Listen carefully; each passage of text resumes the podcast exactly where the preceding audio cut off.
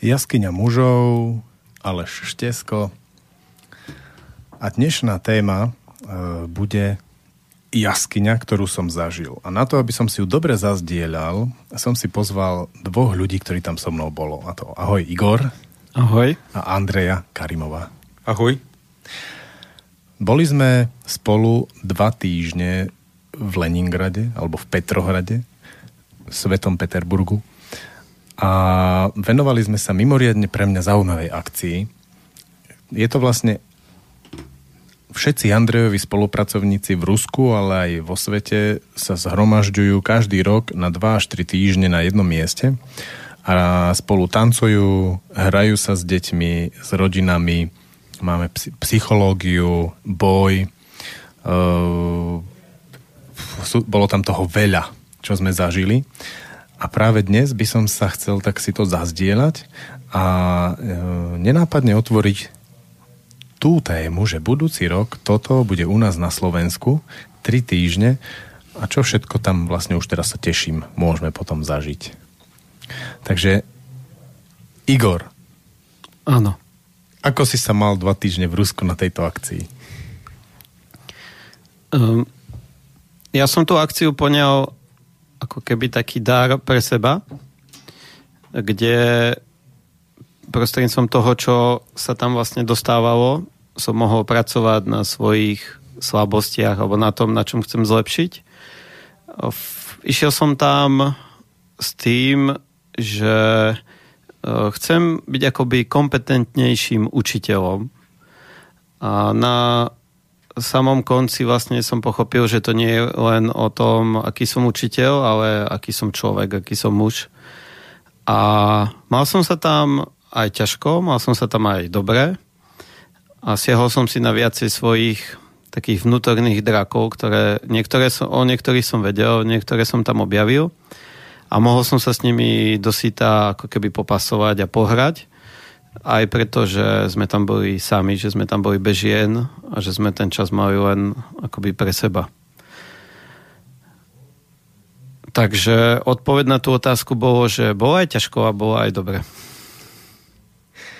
No ja keď som tam išiel, tak som tam išiel s tou ideou, že opustím všetko, čo je tu a už ma nič nebude ako naháňať z tých vecí, čo ma naháňajú tu. To je veľmi príjemné zmeniť na chvíľu taký vesmír, priestor a čas. Opustím všetkých ľudí a všetko a budem sa tam vlastne venovať e, celý deň e, svojmu telu a sebe, pričom očakával som náročný fyzický program. A to sa podarilo. Že denne som prepotil niekoľko košiel a ponožiek a najkrajší môj deň bol, keď som dvakrát to prepotil s mužmi, raz so ženami v tanci a raz v hrách s deťmi. A ináč v hrách s deťmi to bolo vždy najnáročnejšie, to bolo zaujímavé. Takže e, po, trote, po treťom dni ma už prestali bolieť svaly a už som sa do toho dostal. A potom som bol taký ako znepokojený, keď ty, Andrej, si začal zvoľňovať tempo. Že už tam nebolo toľko tej fyziky druhý týždeň. Áno, так, сначала надо дать людям мясо, много мяса, чтобы они наелись. Hej, je to tak, že najprv treba dať ľuďom veľa mesa, aby sa poriadne najedli. А когда уже они наелись, тогда уже давать ему такую тонкую хуть. Potom im už stačí dávať takú jemnú chuť. Чтобы они больше узнали о таких тонкостях мира, что мир существует на тонких вещах, на внимании, на энергии, на времени, на, виб- на вибрации. Мир держится.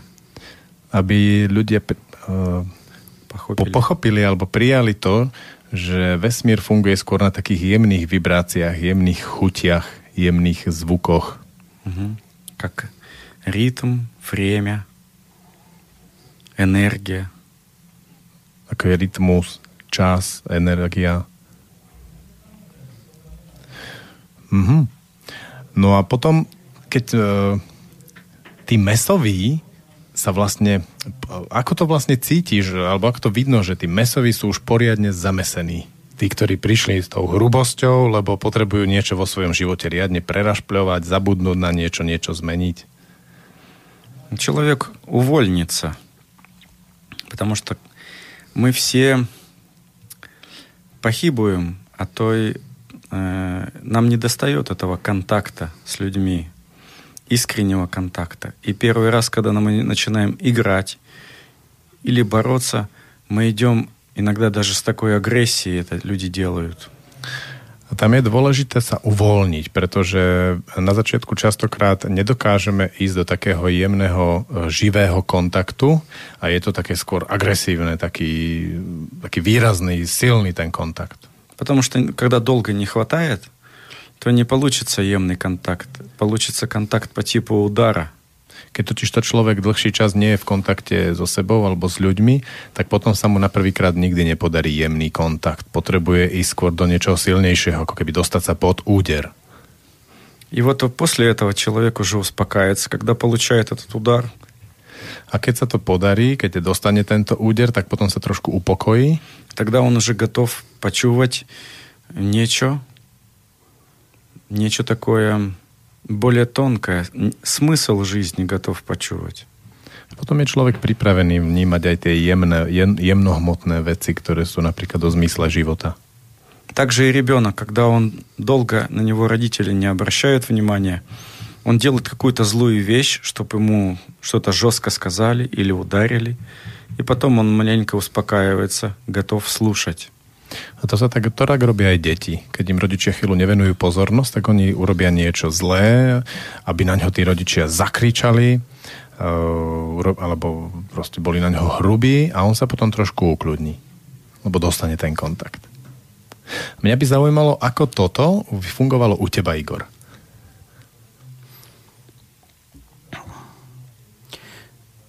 Mm, u mňa to fungovalo takže ja ako prvý ten úder som dostal akoby taký sociálny, že e, ja som tam bol s takým veľmi základnou, s veľmi základnou znalosťou ruštiny a asi veľmi podobnou angličtiny. Čiže vlastne akoby socializovať som sa s ľahkosťou mohol len medzi Slovákmi, čo si bol ty a ešte traja kamaráti naši. A, ale chcel som veľmi ako keby prísť aj k tým ostatným, čo tam boli, k Francúzom, k Rusom a tak ďalej. Čiže u mňa to bolo veľmi také ťažké, že s chvíľkami som sa cítil, že som tam sám, keď nás tam bolo veľmi veľa a veľa ľudí som tam vlastne aj poznal. A bolo mi akoby ťažké sa zapájať do niektorých aktivít. Fyzicky prvé dni som toho mal tiež dosť, Uh, ty si ešte vlastne bol so mňou aj na izbe a bol si ten, že sme si na 10 minút lahli a si vyskočil. No poďme, čo? Čo si dáme ešte? Mimo program, poďme si dať dačo. Takže uh, na mňa tá, tá, ten fyzický, ako keby to meso zafungovalo veľmi dobre, bol som veľmi akoby unavený už po 5. možno 6. dni.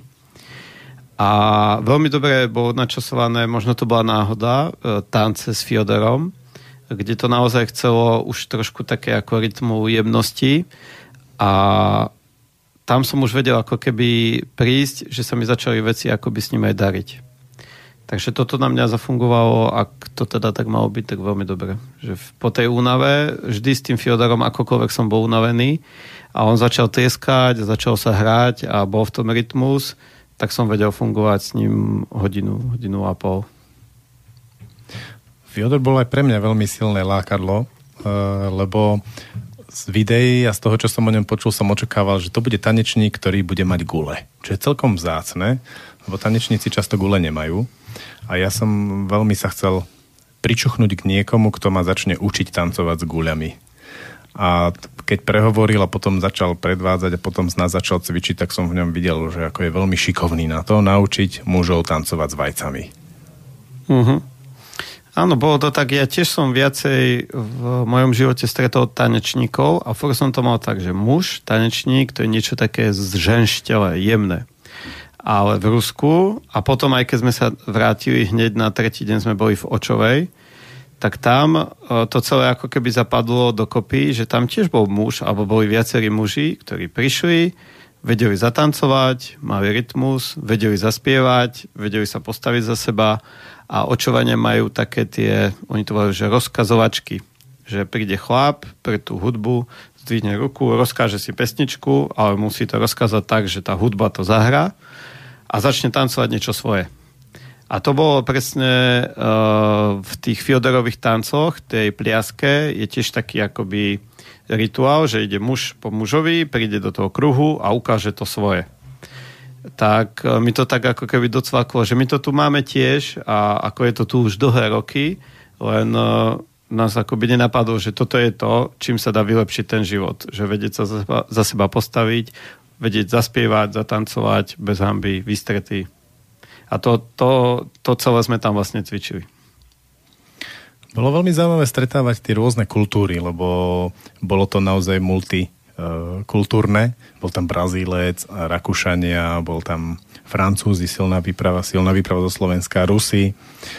A keď sme trénovali, tak sa často striedali partnery, aj pri boji, aj pri tancoch, pri tan- aj keď tancovali sme hlavne s ruskými ženami, to je osobitá kapitola, ku ktorej by som sa chcel neskôr vrátiť. A bolo zaujímavé, ako bolo cítiť trošku aj tie kultúrne rozdiely, ale aj tie individuálne rozdiely tých ľudí. A ty, keď si taký, vravel si, že som v sociále, si, si sa hľadal, tak ako na teba pôsobilo toto? Práve počas tréningu. A počas bojových tréningov to bolo veľmi... Tam som na to akoby zvyknutý, tam to bolo fajn, že mnoho kultúr, mnoho ľudí, bol tam chlap, alebo chlapec, skôr chlap z Brazílie, ktorý sa tam objavil, zapôsobil a odišiel. To bolo veľmi také záhadné. A on bol akoby úplne iný ako všetci ostatní. Rusi boli iní, Francúzi boli iní. Bolo tam veľmi cítiť uh, to pomiešanie a v tréningu, to bojovom tréningu bolo veľmi fajn sa točiť a striedať a vyskúšať si všetky tieto akoby druhy, nie druhy. Uh, že vedieť uh, si ochutnať aj toho pevného 100-kilového dvojmetrového Rusa aj takého jemného, Francúzi boli takí ponižší, uh, snáď okrem Jeremyho, aj toho Francúza, ktorý bol taký hravý, jemný. Takže v tých tréningoch to bolo veľmi fajn. Čiže univerzálny mužský jazyk je dať si pesťou. Áno. Keď to porovnáš s tancom so ženami alebo s hrami s deťmi práve v tom cudzojazyčnom prostredí v Rusku, ešte trošku iná kultúra, ako, to, ako si to vnímal? Uh-huh. Ženy sa mi zdali trošku tvrdšie. Bo ja som, vnímam to ako keby dve také kategórie, že buď tam boli ženy, ktoré boli veľmi vytancované a tie e, boli veľmi také ako príjemné na tanec. Reagovali, boli veľmi pozorné, nechali sa viesť a i napriek tomu, keď som niekedy akoby robil chybu, že boli tieto vytancované ženy s tými to šlo veľmi akoby fajn, a potom bola iná kategória žien, a väčšinou myslím, že to boli také staršie a tie boli veľmi, veľmi tvrdé. Také až, spoľné. Áno, až úplne nepodajné. S tým sa akoby nedalo nič. A tam, som, tam vlastne pracovalo to, že uh, však je to žena, s ňou by malo byť dačo, že ja to robím zle, musím viac zatlačiť, inak to robiť.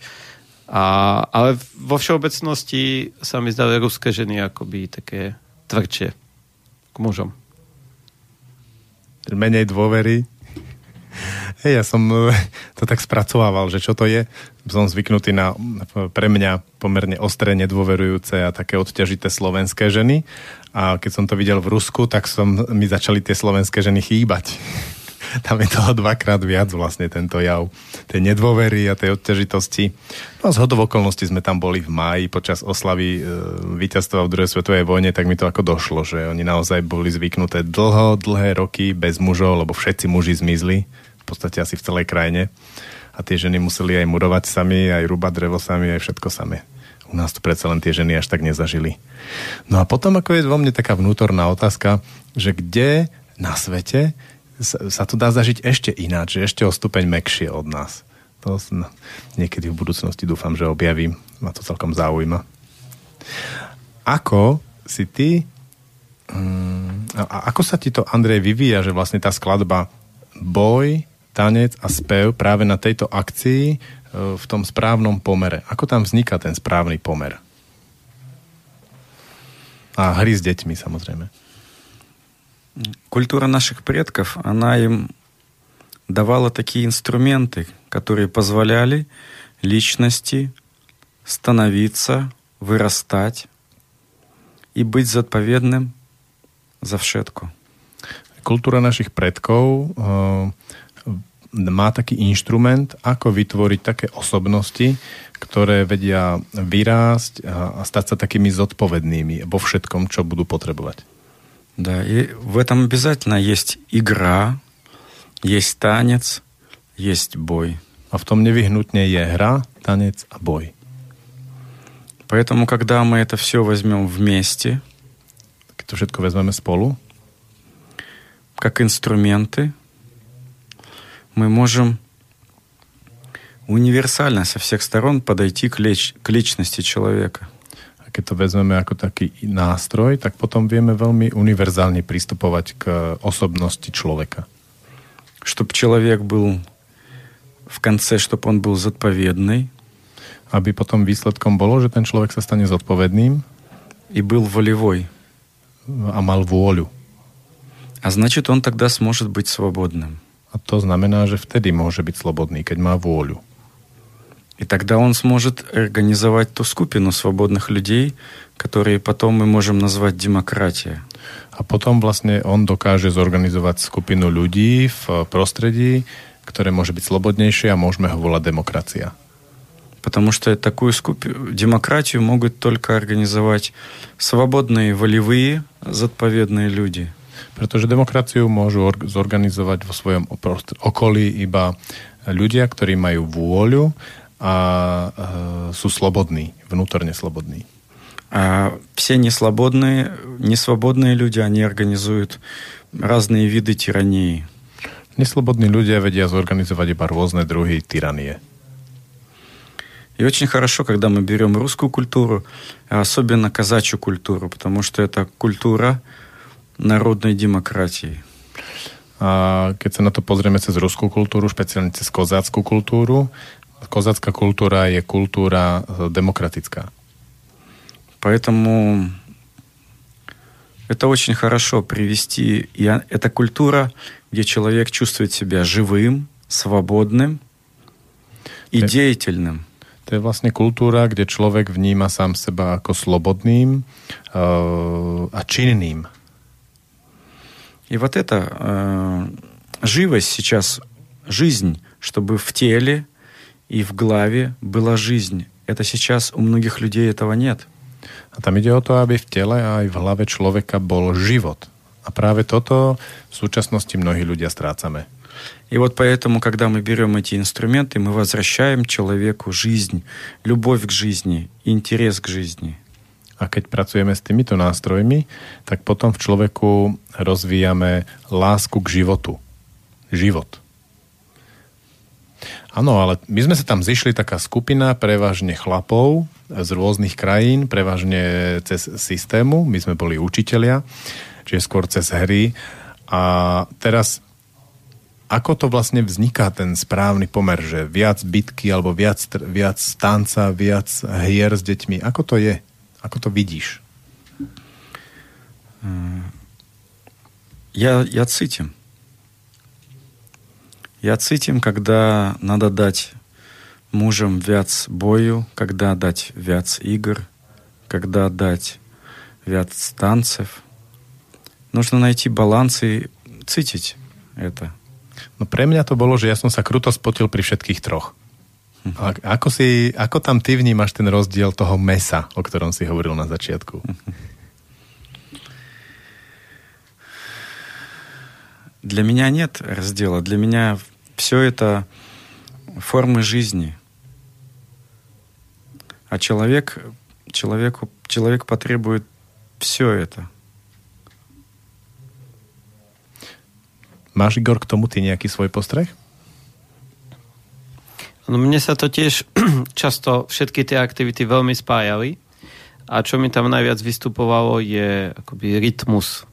S rytmusom, nie s tým spevákom, ale s rytmom ja mám a mal som ako keby vždy taký trošku problém sa trafiť. A keď som sa trafil, tak sa v ňom udržať v tom rytme. A to sa ukazovalo vlastne vo všetkých tých aktivitách. V speve, v tanci, samozrejme, v boji, v hrách, vo všetkom. Že ten rytmus toho života je akoby pre mňa tá kľúčová téma, ktorá sa mi tam stále, stále dookola vracala. A to, tá chuť k životu, ktorú Andrej spomínal, boli presne tie momenty, keď, som ten, keď sa mi ten rytmus podarilo akoby nájsť a hrať sa s ním, alebo byť v tom rytme. Osobitne vlastne v tancoch, tam to vidieť hneď, ale je to aj v boji, na čo som prichádzal počas tých dvoch týždňov, že uh, ten boj vlastne bol o tom, ako nestratiť rytmus a hlavu v kritickej situácii, ktorá sa môže v živote stať a do ktorej sa môže vlastne každý z nás dostať. A v momente, keď som ju nestratil, že som nezastal, že sa nohy ďalej pohybovali, že som bol v určitom rytme, tak sa to podarilo. Že, som sa, že sa mi podarilo ako keby z tej kritickej situácii dostať, alebo sa mi podarilo spraviť to zadanie, ktoré tam bolo veľmi ľahko, ako keby bez námahy. A v momente, keď som ten rytmus stratil, že som stvrdol, zastal a chcel som to pretlačiť silou alebo niečím iným, tak sa to nedarilo a vtedy to bolo ťažké a musel som sa viacejkrát zastávať, tak to nie, tak to nie, tak to nie. Nestoj, hýb sa, maj rytmus. A stále to išlo vlastne dookola. A bolo to, vracalo sa to v tancoch, vracalo sa to v speve, v boji, v hrách, vo všetkom. Čiže pre mňa tá kvalita ako života je to, že pomocou týchto štyroch, ale aj iných prostriedkov nadobudám ako keby takú životnú skúsenosť, že teraz mi je ľahko, teraz mi je dobre, teraz dokážem čokoľvek a môžem to potom preniesť do situácií v živote. A je v zásade, aspoň ja mám ten pocit, že je v zásade jedno, že z ktorého, či z tanca, či z boja, či zo spevu, či z hier, si to človek vezme, ale keď to raz zažije, tak už vie, že toto je to, čo mu, čo mu pomáha. A to mne ako stále sa vracal ten rytmus, že keď mám rytmus, так je добре. Keď немам... Там, потому что жизнь, она находится вот в этом моменте, который мы называем час. Там находится наш живот в час. Život, on sa nachádza v prítomnom okamihu. Je to vlastne spojené s časom v tomto momente. Вот там человек встречается сам с собой и встречается с Богом. И там он находится тем, кем он есть на самом деле. Človek tam nachádza sám seba, tam sa stretáva aj s Bohom. On sa stretáva so sebou takým, akým skutočne je. Поэтому мы говорим ту, а терас. Vlastne preto hovoríme tu a teraz. Поэтому мы говорим час, а когда хотим поведать, что мы вполне этим живем, чувствуем жизнь, мы говорим счастье. То есть быть с часом. Preto vlastne máme ten pojem čas a keď chceme povedať, že sme naplnení tým časom, tak po, povieme... Жизнью наполнены. Naplnený životom, tak povieme šťastie, šťastie. Да. V ruštine je to také výraznejšie, lebo tam je to č ešte, že čas, šťastie. U Да. nás je sa trošku odklonilo. А еще есть слово почасие. То, что вонку. A ešte je potom že počasie, a to je to, čo je von. И когда ты еще примешь любое почасие, которое вонку, и идешь до цесты в любое почасие, ты тогда будешь счастливым, счастным в любом моменте жизни. Počasie to je niečo, čo je vonku. A keď ty dokážeš ísť eh, na cestu alebo do práce v ľubovoľnom počasí, tak potom dokážeš byť šťastný. Счастным в любом моменте. V hociakom momente, v hociakých podmienkach toho počasia. Вот этот секрет. А час все время, э, к- как это, крача. A čas ide stále ďalej. Да, крача, крача. И ты мусишь не быть здесь, а быть все время крачить вместе с ним. Все время быть на цесте своего счастья, на цесте своего живота. A ty potrebuješ nebyť iba tu, ale potrebuješ kráčať s tým časom. Byť celý čas eh, v pohybe s časom na ceste svojim životom. Вот это и есть этот ритмус, момент, попадание в него в любом виде деятельности. A to je práve ten zmysel pre rytmus. eh, Vedieť, byť v, v, te, v tej realite, v tej prítomnosti v každom okamihu. Поэтому мы это учились, это, этому учимся и в играх, и в танцах, и в песнях, и в бое. A to je presne to, čo sa učíme v tancoch, v piesňach, v boji a v hrách s deťmi. Если ты в несправный момент, в несправном месте, тебе чекает смерть. keď si na nesprávnom mieste v nesprávnom čase, tak ťa čaká smrť.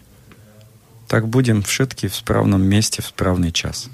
A tak budeme všetci na správnom mieste, správny čas, aby sme nezomreli. Pre mňa bolo zaujímavé tá skupina ľudí, ktorú si vlastne dal dokopy, alebo sa okolo teba nejako vyskytla tých lektorov, ale aj tých eh, nielen lektorov, ktorí boli lektori na tomto kurze, ale tí ľudia z celého, celej Európy, ktorí prišli a niekde už majú skupinky ľudí, s ktorými pracujú podobne. Uh, ako vlastne vzniká tá tvoja spolupráca s takýmito zaujímavými ľuďmi? Ja mám, mám chuť и mám cit на таких людей, которых зaujíмает живот. Ja mám cit pre ľudí, ktorých zaujíma život. Я их тогда позывам за, до той skupiny. A ja ich pozývam do tejto skupiny. Chcem ináč povedať, že si výrazne zlepšil Slovenčinu. Už hovoríš tak hodne slovensky, že ešte jednu, dve relácie a prestane ťa prekladať, lebo už to bude riadne. Но видишь, ты когда прикладываешь, ты меня дополняешь. Или уполни, уполни инак, то говор, вравишь, to je тоже dobré. Napríklad teraz nemám prečo prekladať, lebo to bolo jasne po slovensky. alebo doplňať, alebo, alebo ináč vymýšľať. to mi bude chýbať potom už. Budem musieť vymýšľať svoje veci. Nebudem sa moc skrývať za teba.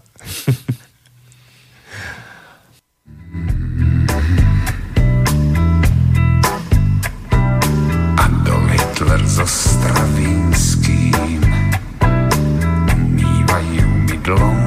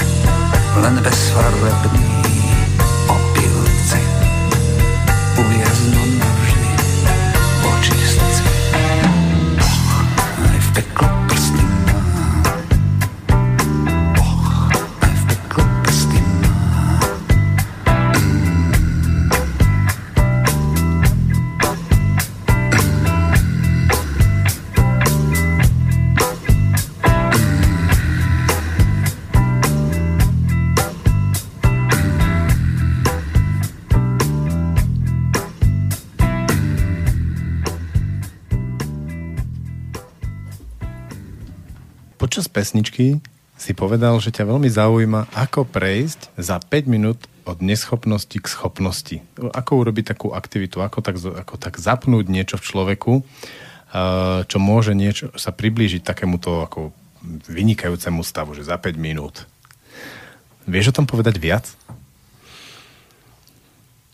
Но человека надо вывести из его равновесия, из привычного состояния. Если это привычное состояние несхопность, то если все будет všetko для него добро, он будет останется несхопным.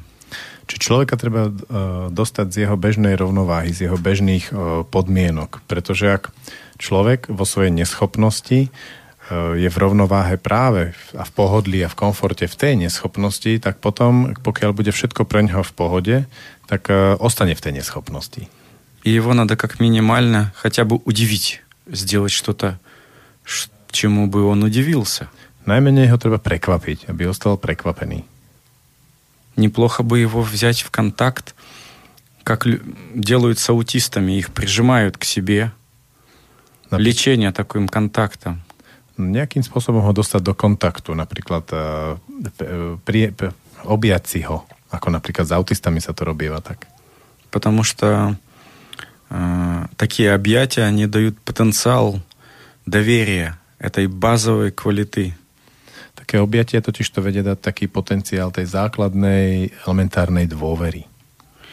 Ну или, или ударить его каким-нибудь психологическим или физическим способом, то есть поселить в нем что-то новое. A taký vhodný psychologický alebo fyzický úder dokáže potom posilniť v ňom niečo nové, rozvinúť. Это бы я назвал одним из способов работы с личностью, который можно назвать контролируемый psychoфизиологический стресс. A takú prácu by som potom mohol nazvať taký kontrolovaný psychofyziologický stres. Этот контроли, контролируемый стресс, он э, делает силь, более сильным иммунитет человека. A to potom robí, posilňuje to imunitu človeka. И декодирует его, дает ему новые возможности – a v ňom to ako keby tak otváralo a rozrušovalo to staré a otváralo v ňom nové možnosti. Избавляет его от старых влияния, старых программ. A zároveň ho to zbavuje tých starých programov, drži, ktoré ho držia v tej neschopnosti. No to stretnutie, ktoré sme zažili tie dva týždne, bol vyložené od, o stretnutí ľudí, ktorí sa tomuto už nejaký čas uh, podľa svojich síl a možností venujú. A ty tam ale stále ako keby udávaš trendy. Vytváraš tie nové možnosti a ukazuješ nové možnosti podľa toho, kto ako práve na základe svojej osobnosti ako ďaleko dospel, tak ktoré môže ďalej vidieť, nasytiť sa a zase rok na tom pracovať v tom svojom prostredí, kde sa nachádza. Но это одна, одна из моих задач, задача ведущего, все время давать новые улоги людям, которые приканали э, свои можности, дать им следующий уровень, чтобы они на нем pracovali. To vnímam ako úlohu mňa ako vedúceho v tomto procese dávať vždy, alebo ukazovať vždy tie nové možnosti, nové obzory toho, čo sa deje a ako sa to týka. Ako, ako, sa, to, ako sa to dá ďalej rozvinúť. Mňa zaujíma Igor, ako, si, ako vnímaš seba teraz v tomto procese? Čo si si odtiaľ odniesol? išiel som tam s tým, že som vedel, že, za, že sú dvere, ktoré ešte nemám otvorené. Spev, hra na balajke a mnoho iných. Uh, boj. Keď som tam prišiel a otvoril tie dvere, tak som zistil, že za nimi je ešte mnoho iných dverí a za tými dverami ešte ďalšie a ďalšie. Takže ja sa cítim akoby na začiatku nejakého procesu učenia sa. V, niektorom, v niektorej oblasti mi to ide lepšie, v niektorej mi to ide ťažšie, ale za každým, keď jedny tie dvere prejdem, tak viem, že je mi lepšie. Lebo som prešiel nejakými dverami a mám, cítim sa ako keby silnejší, kompetentnejší, veci mi idú ľahšie, niektoré. A to súvisí ako so všetkým, že uh, niečo sa mi podarí na balajke a zrazu sa mi niečo podarí aj niekde inde. Takže vnímam to tak, ako že som niekde na začiatku a veľmi ma baví ako keby ďalej otvárať tie ďalšie a ďalšie dvere, čo je za nimi. To som sa chcel spýtať teba, Andrej, že uh, ty si naznačil, Igor, že si na začiatku, ale to by potom hovorilo o tom, že asi existuje nejaký koniec, čo asi nie je celkom ono očakávanie nejakého, treba z nejakej úrovne, kde, kde to už bude dobré, kde už budem spokojný, lebo teraz tu vedľa seba sedíte vy dvaja, pozerám sa na vás. Andrej a Igor. Andrej dlhé roky ponorený v tom, čo robí, Igor pomerne čerstvo a napriek tomu obidvaja vyzeráte, že máte podobné životné starosti a ťažkosti a ne, nezdá sa, že by jeden z vás bol šťastnejší alebo krajší alebo niečo. Chcem sa spýtať, že uh, ako preklopiť e, to vnímanie toho človeka na výsledok, na to, že už budem raz taký majster, že už si so všetkým poradím, na to, že asi taký majster nikdy nebudem a skôr mať to, čo teraz je, učiť sa to a možno sa niečo v živote zmení, alebo to ostane také, aké to je? Как можно отличить мастера от э, начинающего? Ako možno vlastne rozlíšiť majstra od e, začiatočníka? Ну, зачаточник, он все время вспотевший. Все время, je to značí? Ну, вспотенный. Aha, že začiatočník je stále spotený. To ему, znamená... чтобы что-то такое уробить, ему нужно viac спотеть. На to, aby začiatočník niečo urobil, sa musí poriadne spotiť. А мастер это который нечо, вельми мало, пресно поведает или трошку двинет, и изменяется целая картина – каком-то обществе или в каком-то месте. A majster urobí veľmi málo, veľmi málo povie, ale povie to tak presne a v tak presný čas, že sa zmení celý obraz v, v, určitej, v, určitej, v určitej spoločnosti alebo niekde, kde pôsobí. Поэтому это есть разница. Мастер знает ясную картину, как можно малым, малыми силами в одном малом месте урубить либо великую хибу, lebo veľký výcvik. Majster dokáže vlastne veľmi presne na veľmi konkrétnom, kľudne aj veľmi malom, takom nenápadnom mieste uh, urobiť uh, veľkú vec alebo veľkú chybu takým jemným spôsobom. Я на том працюю. То есть мой выцвик, моя улога научиться такому. И уже что-то такое я делаю. A môj výcvik a moja úloha je naučiť sa tomu a už na tom pracujem. Ono to bolo dobre vidno pri bojovom výcviku, kde e, ty dokážeš chytiť veľmi presne a urobiť to s minimálnou námahou a keď to potom my skúšame, tak nám to až tak nejde. Ну, вот моя задача была вас собрать и потихоньку этому научить, чтобы вы работали пресно, вельми меньше сил и больше результат. No, to bola moja úloha vlastne, pomaly vás k tomu nenápadne Eh, inšpirovať a priviesť, ako to urobiť. Takže stále menej síl strácať a stále s väčšími výsledkami. И тоже, чтобы мы все стали более схопные учителя для своих детей и детей в школе, и взрослых. A to súvisí s tým, ako sa stať stále schopnejšími učiteľmi aj svojich detí alebo dospelých vo svojom okolí. Потому что когда у тебя в классе 10, 20, 30, 40 человек, тебе надо их вести куда-то. Для, для них надо зажигать факел над собой, чтобы показать им интерес в жизни. A keď e, sme niektorí učiteľia a máme 10, 20, 30 detí v triede, tak je dôležité potom e, zapáliť nad nimi nejakú fakľu, aby mali záujem o život. И ты имеешь, учитель имеет, и любой мастер имеет лимит времени, чтобы это сделать. a učiteľ alebo aj majster, oni majú vždy obmedzený čas, ako, za ktorý toto môžu spraviť. Это буквально какие-то 30 секунд, 2-3 минуты, когда ты можешь взять это внимание и их повести. Если ты это не сделал, ты потерял время. A to doslova máme tak 30 sekúnd, možno 1-2 minúty maximálne, počas ktorých to treba urobiť. Ináč potom sa celá tá hodina stratí. Стратí sa там час. А это же еще и будущее этих людей. Мы сейчас недооцениваем роль учителя. Учителям сейчас очень мало платят. А они на самом деле формируют будущее наших детей. Надо в учителей вкладывать и учителям платить много и делать их компетентными.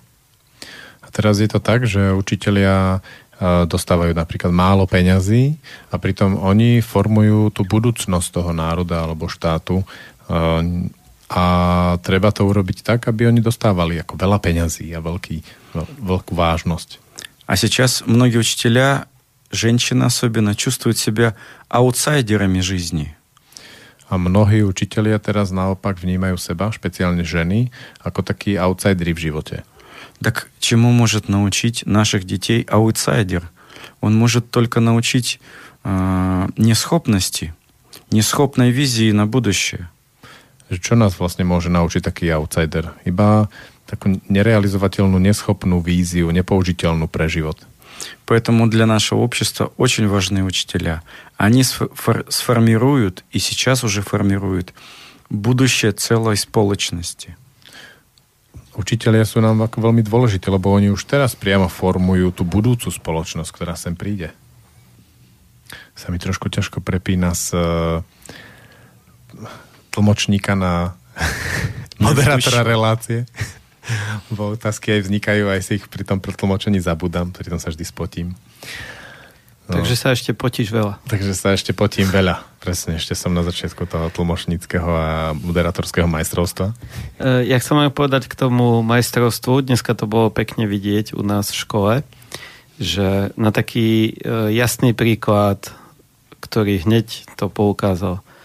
Deti sú v nejakej aktivite, sú tam aj pubertiaci a nejde udržať akoby tú pozornosť snaživý učiteľ príde a začne na nich kričať ty buď ticho, ty buď ticho, hej, uh, uh, dávajte pozor, bum, bum, bum.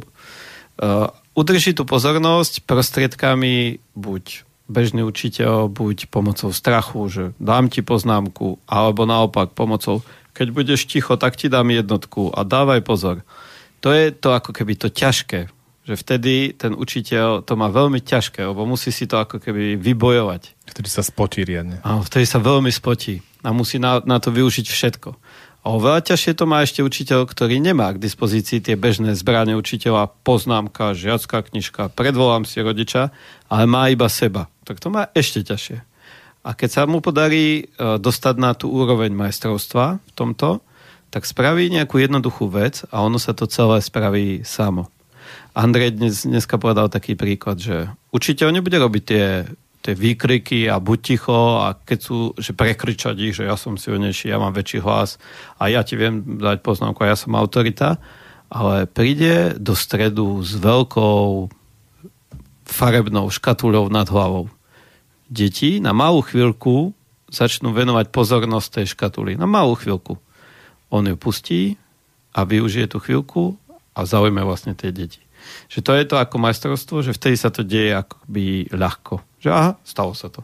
A ne, ani som sa nespotil, ani som nepoužil silu, ani som nikoho nezastrašil, ani som nikoho nezbiť, nemusel zbiť alebo nakričať na ňo. Да, надо взять позорность. Когда ты возьмешь позорность, ты берешь это время, этот час в свои руки. Ты как бы начинаешь крачать с этим временем. И ты встречаешься там с Богом, с истиной, и вместе вы идете за руку. Áno, tam treba vlastne e, získať si pozornosť a v okamihu, ako si získal tú pozornosť, tak e, vtedy e, môžeš s tým začať pracovať. Na krátku chvíľku tú pozornosť máš a vtedy v tom momente je to ako keby sa stretol s Bohom, s takou istotou a treba s ním kráčať za ruku. И тогда ты можешь уже говорить, что ты chcешь и вести, куда ты chcешь этих людей. В том konkrétnom momente môžeš povedať, čo chceš a viesť tých ľudí. Пока ты не взял позорность, не можешь нич. No pokiaľ tú pozornosť nemáš, tak nemôžeš nič. Да, это только будет насилие. Или над собой насилие, или насилие над теми, кто вокруг тебя. A ináč sa z toho stane iba také násilie. Násilie na sebe alebo na tých ľuďoch, ktorí sú okolo teba. Я бы припоруч...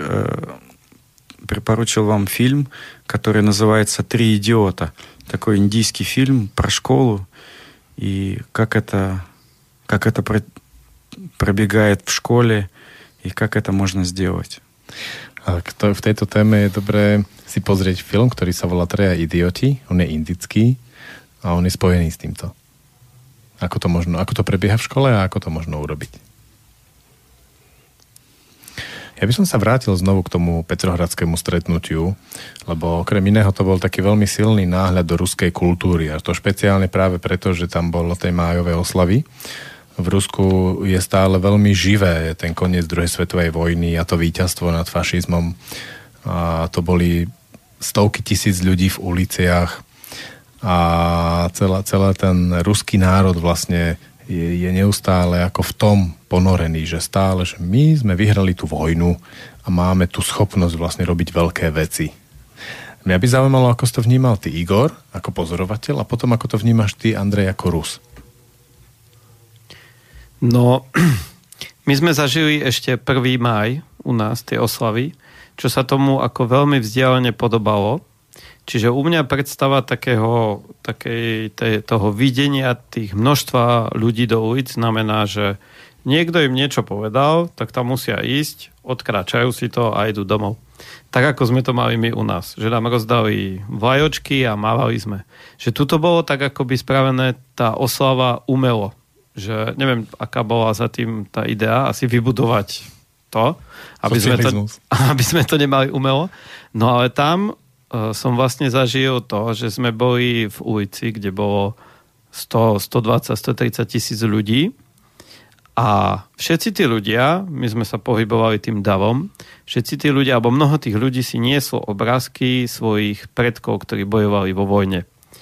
Čiže už len toto gesto mne prišlo úplne, že postaviť sa za svojho, za svojho predka, za svojho star, starého otca, starú mamu, že ja som na teba hrdý, že si bojoval a bez ohľadu na to, čo v tej vojne vlastne robil, či varil v kuchyni, alebo či bol v prvej linii, že to bolo veľmi na tých mladých ľuďoch, oni už v metre, keď išli, tak si niesli tie obrázky tak, že ich bolo vidno. Tam sa nikto za to nehambil, tam si to vystavil aj v metre, si to vystavil do uličky, aby to všetci videli, že ja nesiem môjho predka a som za to hrdý, že toto bol môj predok.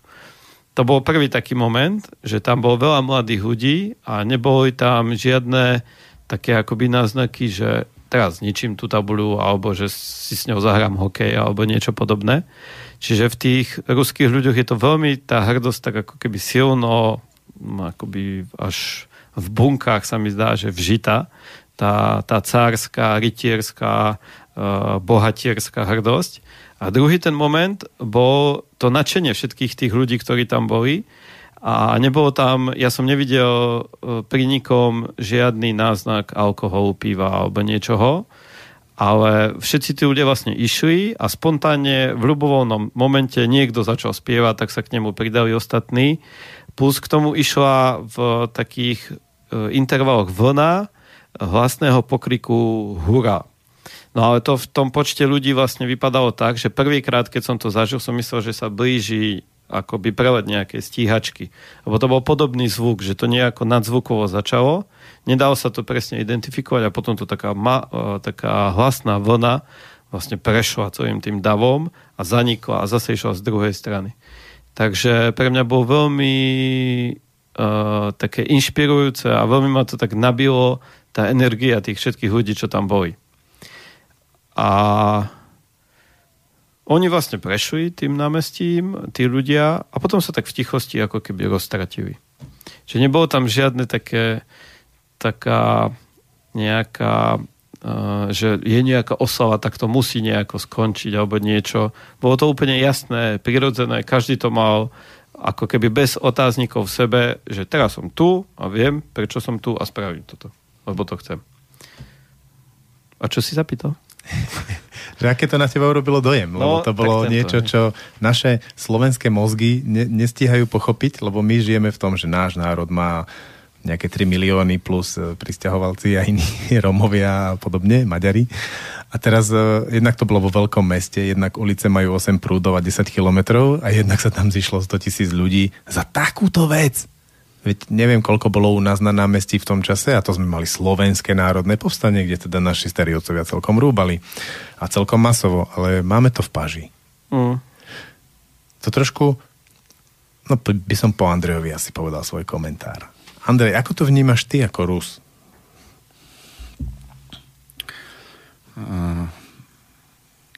Русские зажили наитяжшие времена, потому что русских, советских людей погибло viac ako 20 miliónov.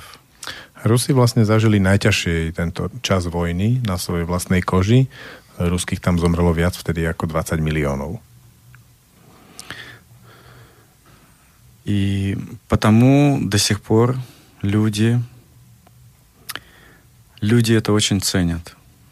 Až do súčasnosti si toto ľudia hodne vážia. И люди помнят, что они, их предки, они шли и освобождали Будапешт, освобождали Прагу, освобождали Белград, освобождали Берлин. A tí ľudia v Rusku si stále pamätajú, že ich predkovia kráčali Európou a oslobodzovali vlastne hlavné mesta. Что я э, дополнил бы к этому? Что когда люди несут портреты своих дедов, это продолжение того старого славянского и не только славянского культа э, своих предков, когда ты чтишь свои прошлые поколения. Čo by som k tomu dodal je, že keď ľudia nesú obrazy svojich predkov, tak je to vlastne taký ten slovanský pohľad, taký slovanský zvyk a nielen slovanský úcty a rešpektu ku svojim predkom. И для современного человека это тоже очень важно. Pre súčasného človeka je toto tiež veľmi dôležité. Потому что это имеет влияние на идентичность человека. To má totiž to vplyv na identitu človeka.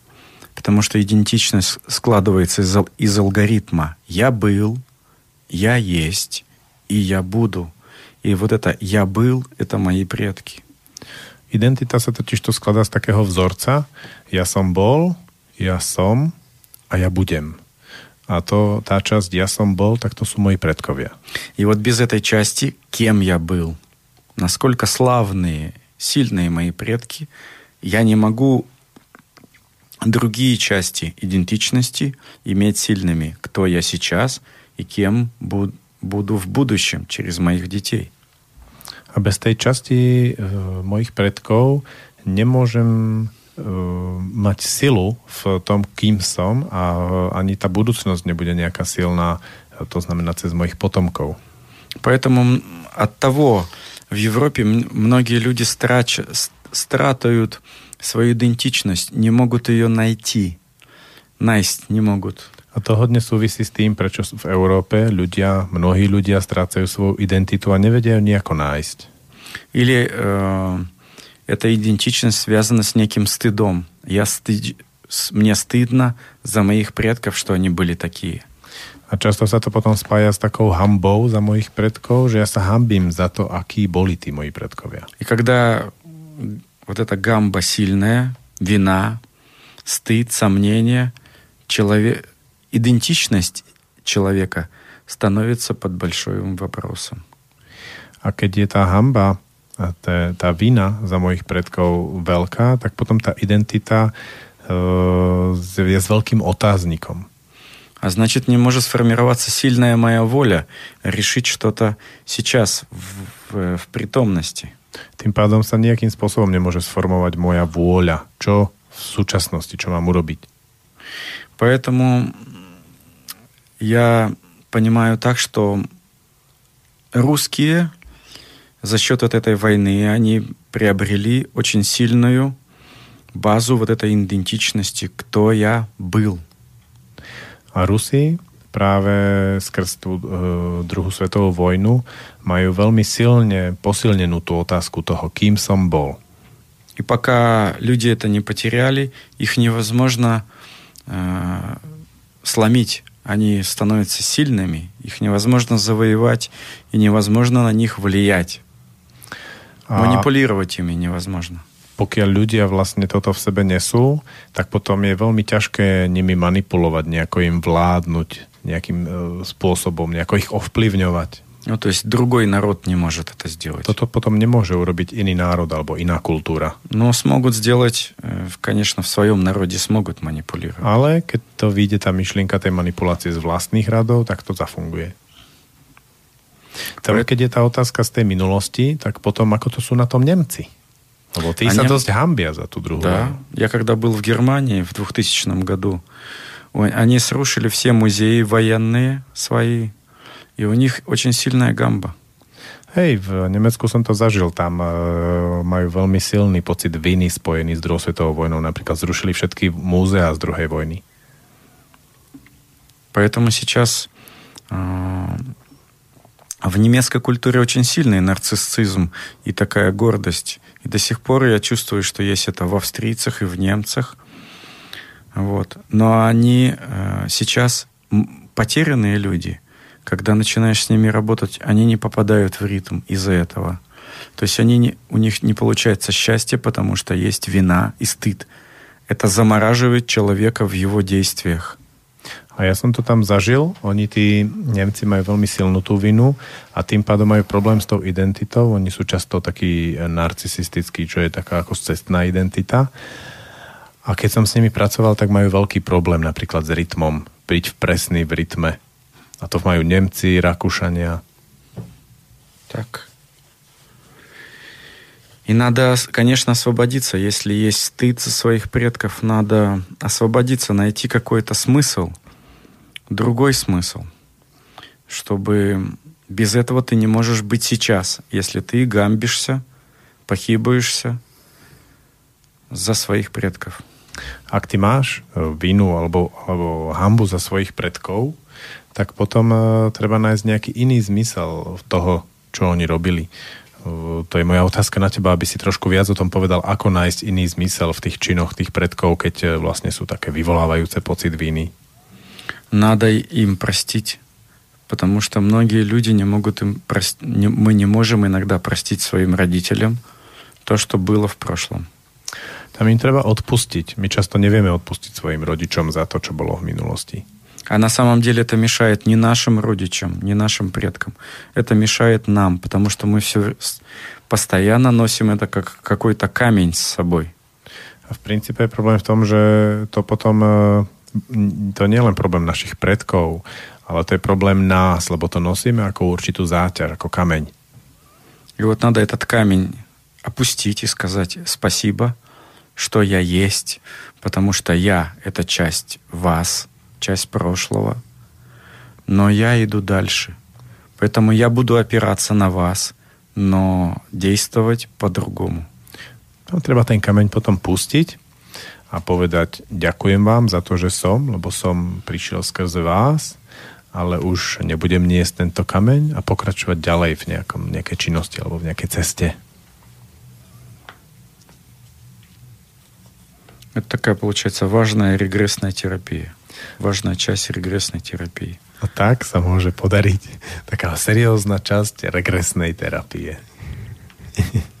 Z našich uh, predkov negadajov. no, jeden môj starý otec bojoval s Nemcami a druhý môj starý otec bojoval s Rusmi. To je taká zaujímavá dilema. Môj starý otec bojoval aj s Nemcami, aj s Rusmi. My sme taký šikovný národ. Так что можете выбрать в любой момент. Это тоже плюс. То есть гибкая такая. Ono, Можно за один день перебежать линию фронта туда и обратно. Hej, to urobil môj prastarý otec v prvej svetovej vojne. Uh, u mňa a pokiaľ sledujem Maťa, moja žena robí terapie, že u tých ľudí, ktorí za ňou chodia, nie je ani tak problém niesť starých rodičov, ale trošku ťažšie už je to s tými vlastnými rodičmi. A tam presne v mnohých tých terapiách, a nielen u Mati, sa uh, ide k tomuto cieľu, že áno, si môj otec. Veľmi si ma naštval, ako si ma celý život dával dole, ale ja to teraz púšťam, odhadzujem kameň a mám ťa rád za to, že si ma splodil. A mne to presne prišlo v tom Petrohrade, že keby som ja mal ako keby niesť hej, toho starého otca úplne kedykoľvek. Starú mamu úplne hneď by som si ho dal. Už pri otcovi to bolo také, že tak dobre, nájdem si niečo, za čo tam budem niesť. Ale že mám tam v sebe také, že muselo by to byť tá práca. Hej. A to má mnoho ako keby ľudí na Slovensku a to ich vlastne to ťaží, že Oj, ten otec, tá mama. Да, возьмешь своего отца, будешь реветь, идти, No držať ho. No. Vezmeš svojho otca, budeš síce plakať pri tom, ale budeš ho držať nad tou hlavou. A keď som s tým pracoval v tom e, sprievode, čo sme šli, tak presne o ten proces. Ja si nájdem to, to zle zahodím a začal mi byť tak ako dobre. Á, nesiem svojho otca.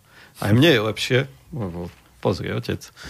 Takže uh, uh, veľmi cítim, že ten proces je veľmi dôležitý a potrebný pre nás, čo, tu, čo sme tu, čo žijeme svoj život. Pre rodičov už je to jedno asi. Ja myslím, že toto Rusi celkom elegantne tiež vyriešili tým, že veľmi používajú aj v dnešnej dobe to otco, otcovské meno. Uh-huh. Andrej Romanovič je Andrej Romanovič. A kto som ja? Ja som Aleš. Uh, hej, táto relácia vypadá tak prorusky veľmi orientovaná, ale tie zážitky naozaj také akoby sú. A v tom sprievode som pochopil ešte jednu vec. My sme tam boli tesne pred tým atentátom v metre. Potom. Dva týždne pred nami tam bola tá bomba v Petrohrade v metre, kde zomreli nejakí ľudia, neviem presne, 10, 15, 17 ľudí a veľa bolo zranených. A oni nám tam vlastne tí ľudia, čo tam boli, tak hovorili, že ako to vypadalo potom že všetci tí ľudia, ako si začali v tých prvých dňoch po atentáte veľmi pomáhať, tam metro je veľmi kľúčovým dopravným prostriedkom a prestalo fungovať, tak sa začali ako keby voziť navzájom zadarmo. Vznikali stránky, to nám hovoril taxikár, vznikali stránky, kde ľudia dávali, že ja idem odtiaľ tam, kto chce, môže so mňou, vezmem ho zadarmo, odveziem ho. Že pumpy benzínové začali vydávať benzín ako keby zadarmo. A bolo to aj z neho, z toho taxikára, bolo veľmi cítiť taká súdržnosť, že áno, stalo sa niečo zlé, ale na to sme tu všetci spolu, aby sme to vyriešili. Nie, že ideme teraz dva mesiace plakať a aké spravíme opatrenie, aby sa to nestalo, ako to tu bežne je, ale že tam to bolo jasné, že áno, je to zlé a hneď na najbližšiu možnú chvíľu robíme všetko preto, aby sme si pomohli. У русских это фунгует э, всегда. Если на них кто-то тлачит, они становятся только сильнее. To, to je aj to som si tam veľmi sil... Aha, u ruských e, ľudí toto funguje vždy. Ako náhle na nich niekto zatlačí, tak oni okamžite začnú fungovať dobre. A to je to, čo som si všimol aj ja, lebo v podstate ja by som v Rusku nežil z dvoch dôvodov. Jednak tie ultra nedôverujúce ženy. Ja potrebujem ženu k svojmu životu a mám rád, keď mi trošku verí. A jednak e, je to ultra byrokratická krajina. Trošku to poľučťuje ten ruský ľudský faktor, že byrokracie je tam hovecky veľa, ale tí ľudia to trošku poľučťujú. Как бы существует, видишь, в России как бы существует две власти. Одна власть бюрократии, а другие человеческие отношения – то есть в России существует до сих пор двоевластие. Люди, многие люди не верят в власти, поэтому существует как бы вторая власть, это человеческие отношения. V Rusku vlastne fungujú ako keby dva svety. Jeden je ten byrokratický svet a druhý je ten ľudský svet. A tí, uh-huh. ktorí nedôverujú alebo neveria v ten byrokratický, tak tí viac sa spoliehajú na ten človečenský. Ja napríklad som bol pri mori a tam bol na pláži, že zákaz kúpania. A všetci sa tam kúpali, lebo chápali aj tí kontrolóri toho, že prečo by sa tu niekto nemal kúpať. Áno, my sme tak. to zažili v banke. Ty si nebol vtedy s nami, keď sme boli meniť e, peniaze eurá na ruble. A hľadali sme, dlhšie sme museli ísť, no tam je všetko akoby tak ďalej ako u nás. Ale išli sme no, asi 40 minút, našli sme tú správnu banku a Milan s Romanom išli dnu. A teraz čakáme tam, u nás zmenárne prídeš, dajú ti peniaze, podpíšeš a za dve minúty si von. Oni vyšli asi tak za 40 minút. My sme tam sedeli, rozmýšľali a potom vyšiel Milan vonku a hovoril, ako to vlastne prebiehalo, že no, rozložila predo mňou strašne veľa papierov, chcela pás odo mňa, povolenie a tak ďalej. A ako začali vyplňať tie papiere, papiere, papiere tak tá pracovníčka povedala, no tak toto až tak netreba, ja si to tu niečo vymyslím, ani toto netreba a vlastne toto, na čo tam dáme, Čiže ono, ako všetko bolo zložité, ale na samom konci ona sa to videla, že to je blbosť a snažila sa to nejako tak akoby odfajkať. A v konečnom e, vlastne výsledku bolo to, že on aj tak iba podpísal jedno a v podstate on hovoril, že málo som jej rozumel, niečo si tam vymyslela, niečo sme tam ako... Čiže tej byrokracie bolo mnoho, ale vlastne e, nič z neho nedostala aj tak, aj tak to len vyplnila sama. Ľudský faktor. To, si, to ona to spravila tak ľudsky, že no dobre. Ale musela prejsť všetkými tými papiermi. No pre mňa bol z toho taký záver, keď som videl aj tie oslavy, aj celú tú kultúru, že teraz je taká doba takej tej e, propagandy, že všetky médiá na Slovensku posledné dva roky už vedú tvrdú propagandu, väčšina proti Rusom, ale niektorí aj za Rusov. A teraz e, vtip je v tom, že ak to by sa to aj vyhrotilo v nejaký konflikt, tak Rusko je absolútne nedobytná krajina. Jednak pre ten priestor, jednak pre tých ľudí a tých ľudí ako nedostane nič, zvonku nič. Takže je to celé zbytočné a iba to má napružiť naše, naše životy, aby sme zase mali niekoho menej radi a e, vyhovárali sa na ňoho, že prečo vlastne nám nie je až tak dobre, ako by nám mohlo byť, keď chceme. V tom dáve to bolo cítiť a tiež ma to napadlo, keď tých 120 tisíc ľudí kričalo hurá, tá vlna išla, tak ma napadlo, že áno, niekto im tam hodil bombu, v dome teraz zomrelo desiatky ľudí alebo 15 ľudí a ich to posilnilo. A teraz ma napadlo, že je tu 120 tisíc ľudí, že padne tu teraz bomba, že koľko by muselo ľudí akoby zomrieť, aby to ten Petrohrad napríklad, len, tu jednu, len to jedno mesto oslabilo. A potom som si spomenul vlastne na vojnu, že koľko ich padlo, že vlastne tam nie je taký počet, ktorý keď zabijú, tak ich to oslabí. Že ich to Aj zlomí. keby dvaja Rusi ostali, tak ich to, tí dvaja budú najsilnejší a ich to posilní a sú stále silnejší. Но это и писали и немцы, что русского мало убить, его надо мертвого толкнуть, чтобы он упал. To hovorili aj Nemci, že e, ruského, ruského človeka nemožno zlomiť, jeho treba iba vlastne zabiť. Нет, Ako? не- его мало забить. Aha, že jeho je málo zabiť. Его м, даже мертвого надо толкнуть, только тогда он упадет. Aha, že až aj mŕtvého treba strčiť, aby padol. Aha, jasné. Hm. Hej, ja som to videl a trošku by som, keby niekto chcel dobíjať Rusov, tak a už si nespomína na Francúzov s Napoleonom alebo Nemcov s Hitlerom, tak by som to pripomenul, že naozaj po návrate z Ruska to takto vnímam aj ja.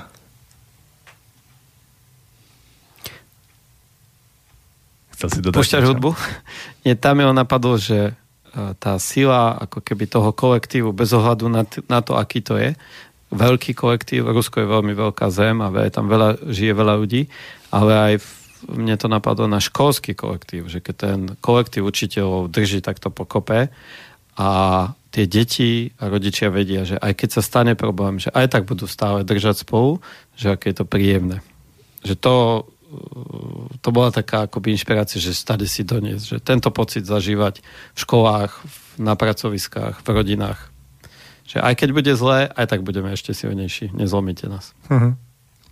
Mne sa páčil aj jeden rituál, ktorý tam s tým podľa mňa súvisí a to je, že keď sme bol večer a už všetci unavení, rozbití z tréningov a tak ďalej, išli spať všetky národnosti, tak Rusi ešte sedeli okolo stola a pili čaj.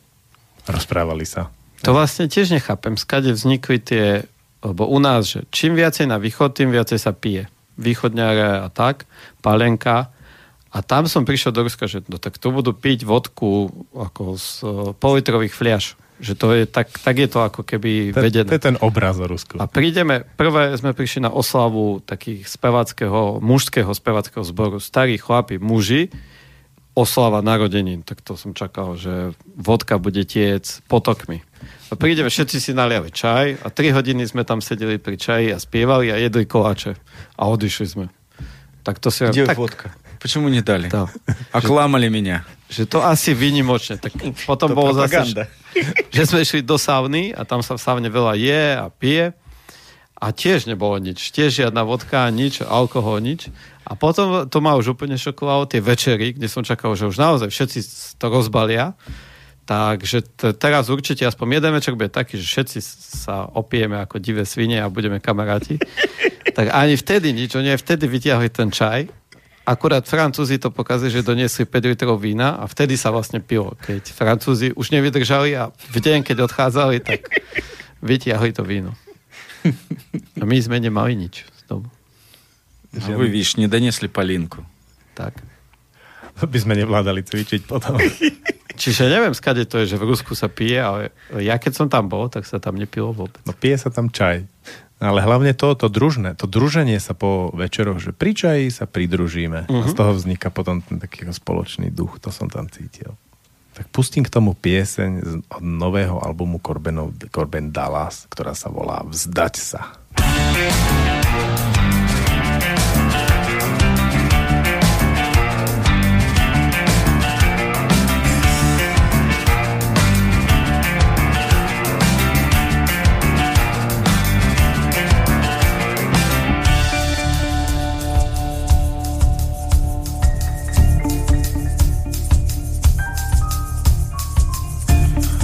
Vzdať sa je ťažšie, ako sa ti zdá. Hlavne keď hovoria, že sa to nesmie. Vzdať sa je ťažšie, ako bojovať.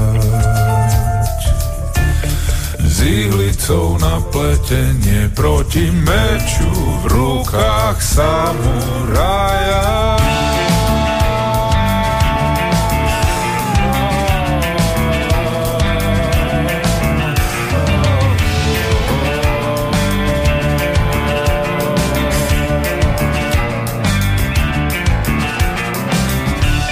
Vzdať sa je ťažšie, ako sa ti zdá. Prestať sa pecholiť, nechať to tak. Vzdať sa je ťažšie, ako bojovať. S ihlicou na pletenie proti meču v rukách samuraja.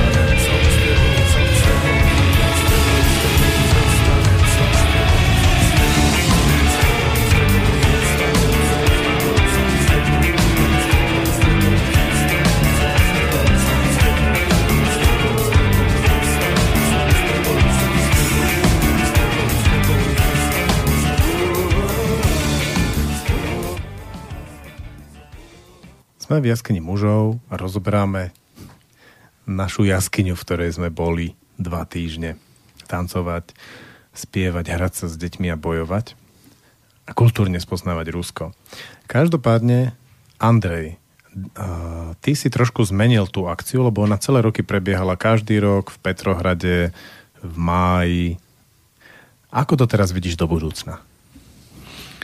Я вижу, что надо теперь, чтобы она крачала по э, целому миру.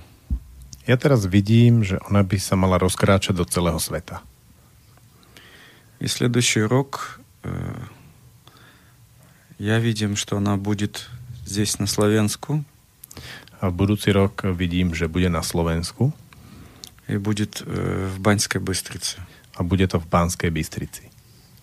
Tu. Да. Я понукал еще французам, чтобы сделать в Париже или в Новом Орлеане. Но это будет следующее, в другие, в другое время. A ponúkol som to aj, aby ten ďalší, ďalší rok to urobili Francúzi v Paríži alebo v New Orleanse. Or, or, nie, oni majú Orly, Orleán. Орлеан. Orle, New Orleans je inde. Есть. Думал, Ako New York. Aj Praha vraj tam niekde. Áno. Čiže chceš, aby to sa tak celosvetovo posúvalo. Da? Čiže hnutie, to vlastne to sú tri v jednom, to je systéma za boj, muži sa stretávajú, potom je spolu, to sú muži so ženami tanec a máme Empower the Child, posilniť deti, uh-huh. to máme prácu s rodinami, aby tento, táto, trojička uh-huh. išla do sveta. Tak. Целосветово гнутие. Celosvetové hnutie. Budú to také olympijské hry chuti života. Так. Мам хуть на живот будет девиз. Tak, А ты маш хуть на живот? že ja mám chud na život a ty máš chud na život? No ono to trošku súvisí aj s tým, že už teraz v lete organizuješ letný tábor prvýkrát nie v Rusku, ale tu na Slovensku. A ten letný tábor je tiež taký, to je porozprávať o ňom viac. Мы много времени в року живем дома и мало контактируем с природой, чтобы мы контактировали с другими семьями, с другими родинами. My veľa času svojho života trávi, v roku trávime e, doma a málo času sa kontaktujeme s inými, obzvlášť v prírode. Вот. А это будет, э, много будет в, в природе, на траве, среди деревьев, у воды, в лесу. A tento tábor práve bude tak organizovaný, že veľa bude v lese, bude v prírode, bude pri vode. Только что будет возможность жить в цивилизованных условиях, а ходить будем каждый день в лес. Že síce žiť budeme v takých eh, civilizovaných alebo polocivilizovaných podmienkách, ale budeme každý deň pracovať v lese. И то же самое, то, что, то, что тыка боевых умений будет там и та с- работа с мужами, боевыми умениями, а те теж е, працюємо через рок, працюємо в тілецвічнях, A to sa, а мало працюємо з теми местами силы, потому что мало працюємо з землей, мало працюємо з древом, а то и вшетку дает нам энергию живота. a to sa týka aj eh, klubov bojového umenia. Napríklad bojovníci často pracujú eh, v telocvični, ale málo pracujú v lese so zemou alebo so stromami, ktoré sú nesmiernym zdrojom sily. Так вот, это все посильнит человека и даст ему такую велосил на будущий рок. А детям даст велосил на школьский рок, а людям на их працу и на родину. A to bude tak zorganizované, aby práve aj bojovníkom, ale aj deťom, ale aj e, otcom a matkám práve na ten ich pracovný alebo rodinný život to dalo veľa síl až na celý škol, budúci školský rok. И также будет у нас и выцвик инструкторов, которые працуют с детьми, и родители, которые х- э, chcут посувать э, далее у той э, скушенности працы с, с детьми. A prebehne výcvik, jednotýždňový výcvik pre ľudí, ktorí by chceli sa stať inštruktormi pre prácu s rodinami, pre rodičov s deťmi, pre hry rodičov s deťmi. Ale netýka sa to len takých, ktorí majú ambíciu byť inštruktorom, ale aj rodičov, ktorí chcú povýšiť tú svoju kompetenciu v oblasti výchovy a vzdelávania, vedenia rodiny. Да, toto všetko можете найти, найти на Фейсбуку. И зodpovedný администратор того Милан Сургош. A pod, e, na Facebooku pod e, menom Milan Surgoš môžete vlastne získať viac informácií o tomto tábore. Ale aj tak by som chcel, aby si trošku pohovoril viac, čo sa tam na tom tábore bude diať. Это будет э, игры с детьми, это будет танцы, спев. Мы будем, я мыслю, працаваць с, с лошадьми, с конями, Chcem, чтобы был сплав по реке. Budeme vlastne spievať, budeme tancovať, budeme robiť hry s deťmi a s celými rodinami. Uh, bude aj boj a budeme robiť uh, budeme pracovať s koňmi a chcel by som robiť aj splav na rieke. Чтобы была uh, ручная праца с древом, с тканью, с текстилем, aby sme robili aj ručnú prácu, také, také sto, taká jemná stolárčina s drevom alebo práca s textilom. А также, чтобы была, был контакт с водой, с огнем, умение разжигать огонь. Aby sme mali kontakt s ohňom, napríklad s umením urobiť oheň. То есть работа с этими стихиями. Огонь, вода, земля, воздух. Takže robiť s tými elementmi vzduch, voda, oheň, zem. Это все мы можем как раз летом сделать. A toto všetko budeme v lete robiť. Ну и, конечно, будет все это связано с психологией, семейной психологией, психологией личности. Если мы будем находить какие-то вещи, будем помогать людям больше себя узнать. To všetko je ale úzko spojené s psychológiou, s psychológiou osobnosti. Vlastne človek v, na tomto tábore môže lepšie sám seba vnímať začať si sám seba viac vážiť. Если он не знает ответы на какие-то вопросы, мы поможем ему в какую сторону посмотреть и что, что там скрывается за его вопросами. A keď má niekto nejaké vnútorné otázky, tak mu pomôžeme, aby sa vedel, kam sa má pozrieť, keď chce hľadať odpovede na tieto Кто otázky. хочет приканать некий свой страх, кто может, не может жениться, боится с девушкой познакомиться, кто, наоборот, имеет Девушки имеют страх от мужей, поэтому имеют проблемы в жизни. Keď má niekto strach z niečoho, napríklad keď uh, sa nemôže uh, oženiť, lebo sa bojí žien, má odstup, a tak môžeme sa na to spolu pozrieť. A naopak ženy, ktoré majú naopak odstup k mužom. Кто-то не знает, как со своими детьми. Niekto môže napríklad nevedieť, ako, zo svoj, ako na svoje deti Как с ними pracovať, что, что быть, если ты нагневан на детей, или дети не робят то, что ты chceš. Že čo v situáciách, keď sa hneváš na svoje deti, alebo keď deti neurobia to, čo ty chceš. Prečo deti не, не, не мають зауjem uh, к школе, не chcут учиться. To je všetko my budem tam rozbierať. Keď deti strácajú záujem o školu, všetko tam budeme riešiť. Что что робіць когда тебе не бавит твоя праца Например, что робіць когда не можешь záujem свою працу когда не бави? то и это все такие э, вельмі пресныя і вельмі э, сильныя утаски То sú také presné a silné otázky. На которые ktoré e, my chcem dať od, e, prísne, jasné odpovede. To bolo po. Takže tábor bude prebiehať uh, s Andrejovým prekladom do Slovenčiny.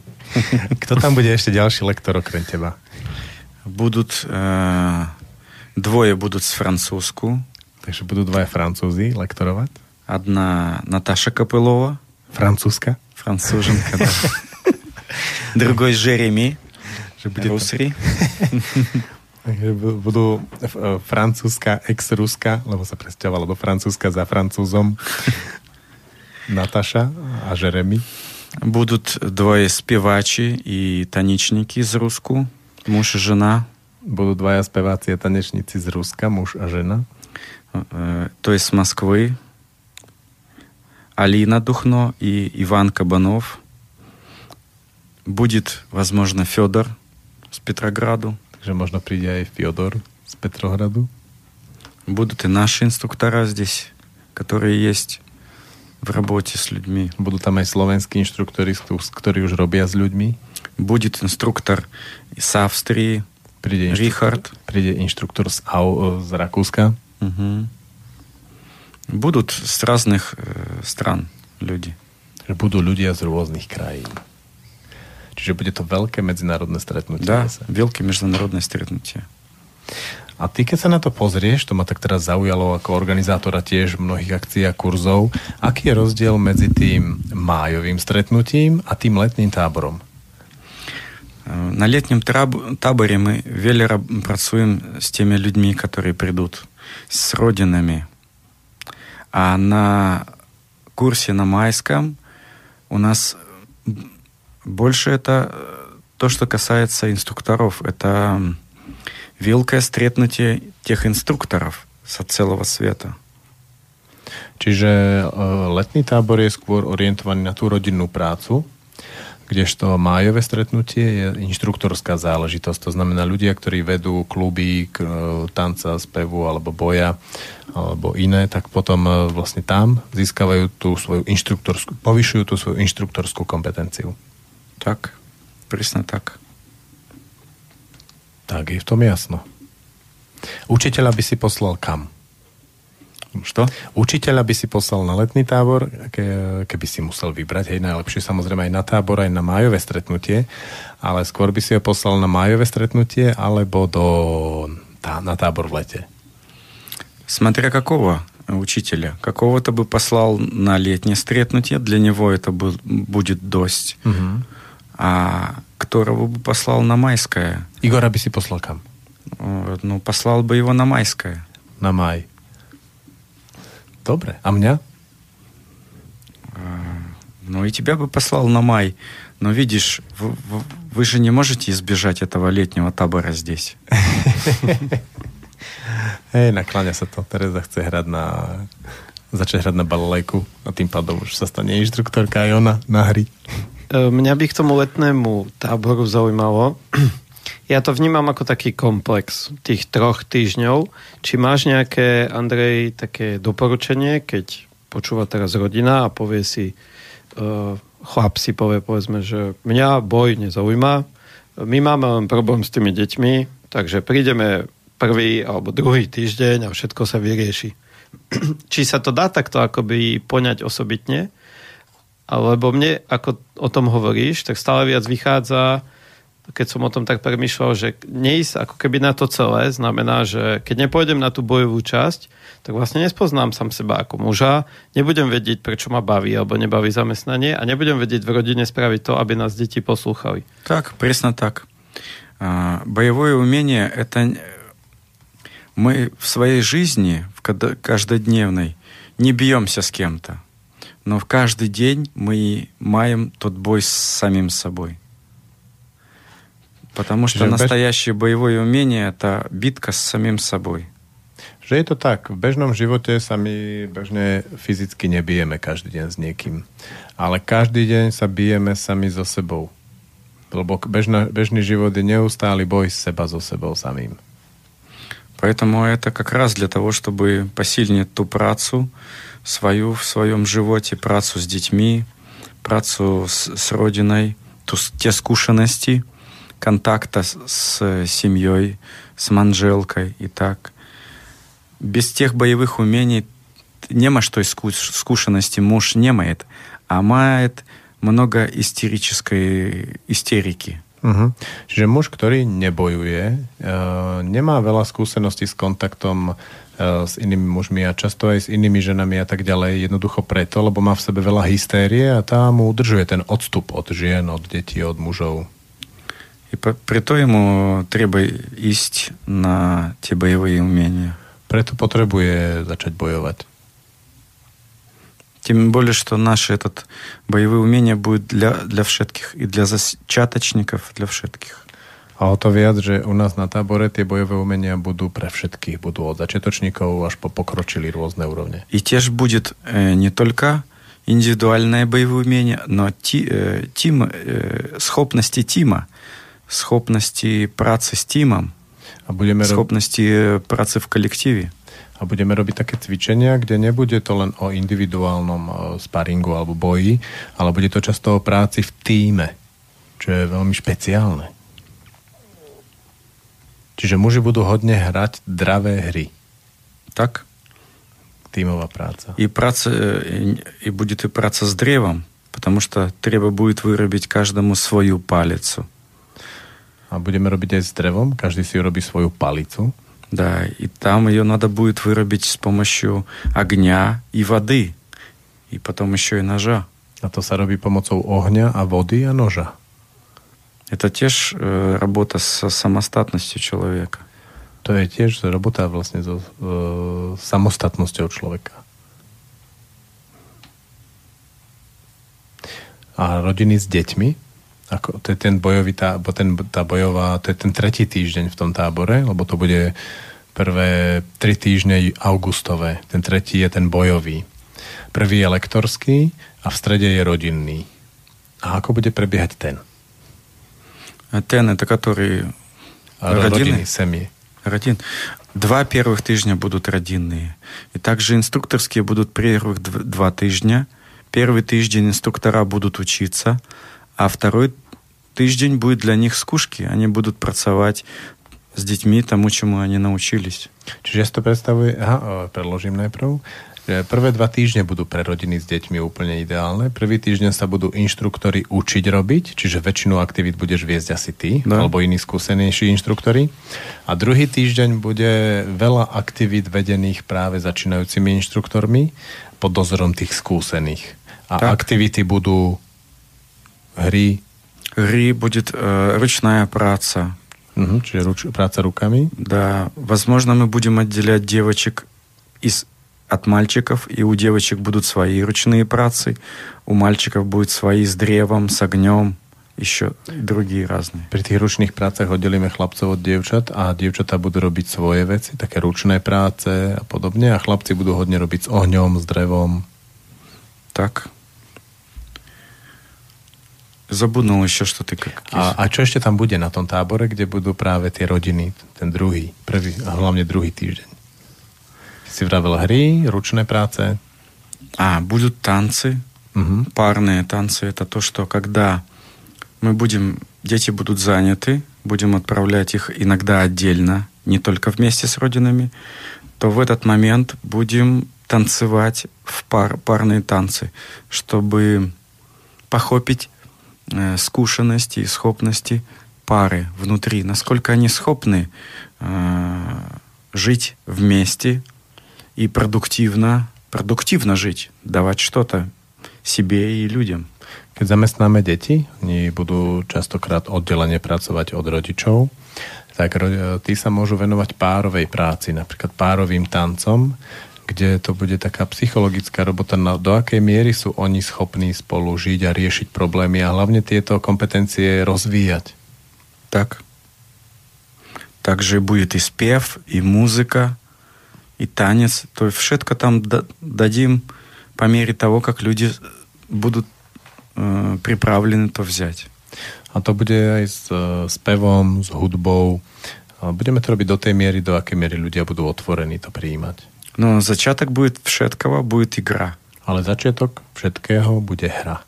В играх э, легче всего достанем до той свободы коммуникации между собой. V hre sa totiž to lepšie dostaneme do komunikácie medzi sebou, do slobody. Čiže tam bude hra, e, čo sa týka rodín, aj s deťmi, ale budú hry aj iba párové a budú hry takisto ako bojovníci budú mať bojové. Tak. tak. Uh-huh. Presne tak. Ja viem, že na tento tábor nemôžu prísť deti samé. Nemôžu. Nie. Ehm, mohol by si o tom povedať, že prečo je to dôležité, aby vlastne prišli s rodičmi? Когда дети приходят сами, а, это не имеет смысла, потому что Мы не можем видеть э, Родину в игре. Не можем видеть ее целые schopnosti той игры в коммуникации. Keď deti prídu na tábor sami, tak to nemá nejaký zmysel pre ich rozvoj, pretože tam nemôžeme vidieť, ako oni fungujú s tou rodinou, odkiaľ si tie veci priniesli. Потому что именно там мы увидим их schopности и чем им помочь в развитии. Pretože najmä tam uvidíme ich schopnosti, v čom im pomôcť v rozvoji. Preto нам нужна семья, целая родина. Preto potrebujeme celú rodinu a chceme niečo zmeniť s dieťaťom. Даже когда эта родина не целая. Допустим, только мама и ребенок. A to sa týka aj takých rodín, ktoré nie sú celé, nie sú kompletné, že tam treba príde iba mama. Alebo iba otec. To je jeden veľmi slávny vychovávateľ koní. Má taký postreh, že on najprv vychovával kone a bol v tom šikovný, ale potom začal vychovávať majiteľov tých koní, lebo prišiel na to, že on spravil konia, ktorý bol veľmi pokazený za týždeň, poslal ho domov a o dva mesiace ten koň robil stále tie, tie zlé veci, ktoré robil predtým. Tak vtedy začal vzdelávať tých majiteľov tých koní. Так. Потому что дети — это копии родителей. No, lebo deti to je kopia rodičov. Ja by som chcel upozorniť hlavne mužov, aby neposielali svoje ženy a deti samé. Ak by bola taká, taká idea, lebo mojej terajšej žene sa s jej predchádzajúcim manželom toto dialo, že ona chodila na semináre sama občas s deťmi a vracala sa domov k mužovi a zistila, že čím viacej na sebe robí, tak tým viacej ako keby od toho muža je vzdialená. Až dospela do štádia, že uh, ja už s tebou nemôžem byť. Да, это такая опасность. Если вы пошлете жену с детьми на наш табор, так она найдет себе другого мужа.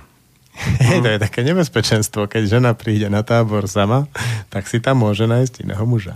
Но если вы этого хотите, избавиться от своей жены, то уробьте то. Ale keď sa ich chcete zbaviť, tak podvedome obzvlášť, alebo aj reálne, tak to tak urobte. Možno sa to podarí. Ale ženy, oni zase vedia celkom prehliadnúť tieto triky a keď to bude s týmto, že ten muž, keď podvedome by to zafungovalo, že podvedome ju tam pošlem, ale trhá mi to srdce a nájde si iného, dobre bude. Ale keď to bude také vedomé, tak tá žena to prečíta. Ženy sú šikovné čitateľky v mužských mm, hlavách. Dá, dá, dá.